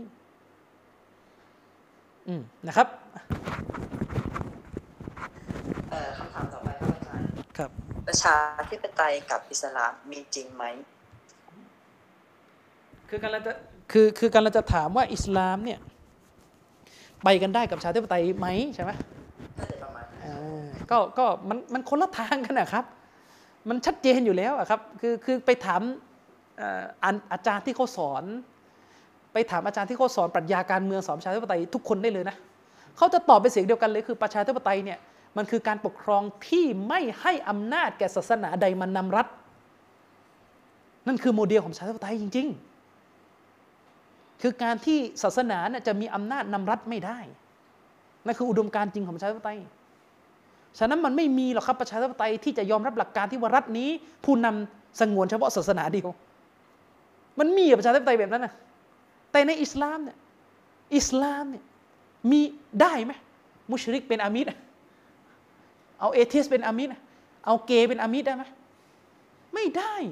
ผู้นำในรัฐอิสลามเนี่ยอย่าว่าแต่เป็นมุสลิมนะครับ ต้องอาเดนด้วย จะเลือกมานะต้องเป็นคนที่มีคุณธรรมต้องละหมาดต้องครบนี่แต่ประชาธิปไตยเนี่ยเป็นเกย์ก็เป็น เป็นผู้นำได้ มันไม่มีทางแค่นี้ก็กเลิกอะไม่ต้องพูดกันแล้ว คือเราอย่าไปเอาอะไรที่มันเหมือนแค่บางจุดมากลบว่ามันเป็นอันเดียวกันสิถ้าเปรียบเทียบอะศาสนาอื่นน่ะเขามีไหมที่สอนตรงกับเราอะมีไหมมีศาสนาอื่นเนี่ยเขาห้ามไม่เล่าห้าม เราก็ห้ามไหมห้าม ศาสนาอื่นเขาห้ามซีนาไหมห้าม เราห้ามไหมห้าม แล้วเราจะบอกว่าอิสลามอะคือศาสนานั้น พูดได้ไหมพูดไม่ได้ เพราะไอ้จุดที่มันต่างกันโอ้เรื่องใหญ่เรื่องโตฮิตก็เหมือนกันไอ้เรื่องที่ขัดกันระหว่างอิสลามกับประชาธิปไตยโดยอุดมการณ์ที่มันไม่ตรงกันเนี่ยมันก็ต้องบอกว่าไม่ตรง เมื่อมันไม่ตรงก็บอกว่าคนละอย่างก็แค่นั้นแหละ ส่วนเราอยู่ในรัฐประชาธิปไตยก็ว่ากันไปแล้วก็ให้ความร่วมมือตามกฎหมายบ้านเมืองที่ไม่ขัดกับจุดยืนของเราเราก็ว่ากันไป แต่ถ้าเราพูดกันในทางวิชาการ เราบอกว่าขัดก็บอกว่าขัด มันขัดตั้งแต่รัฐอิสลามในผู้นำต้องไปกูเรชแล้วจริงๆอะไม่มีทางครับ ผู้หญิงเป็นผู้นำไม่ได้อย่างเงี้ยอืมนะครับอะคำถามต่อมาเอ่อ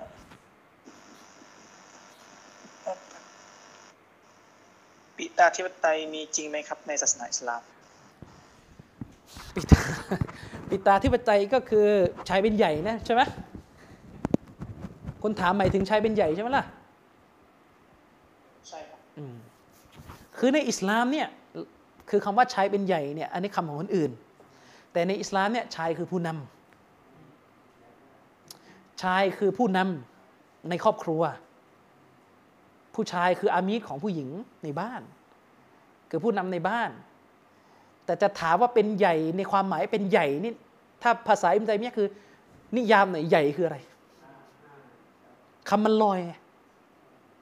คำมันลอย อืม ใหญ่ไปว่าอะไร ที่จะบอกว่าที่ว่าใช้เป็นใหญ่เนี่ยไอ้คำว่าใหญ่เนี่ยขอบเขตคืออะไร อืมใช่ ใช่ แต่เราจะพูดไหมล่ะคือถ้าเราบอกว่าการที่ผู้ชายเป็นผู้นำเท่ากับว่าเป็นใหญ่แล้วอะเออก็ถ้านในความหมายนั้นก็ไม่ได้ปฏิเสธ แต่ถ้าว่าเป็นใหญ่ในที่นี้ก็คืออธรรมกับผู้หญิงได้ อันนี้เราไม่ไม่ไม่เอาอย่างนั้นอยู่แล้ว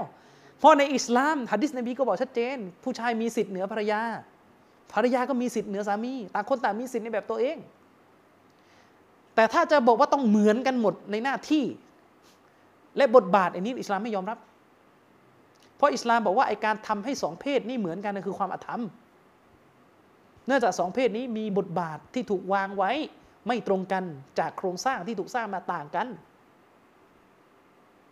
อืม เออเข้าใจไหม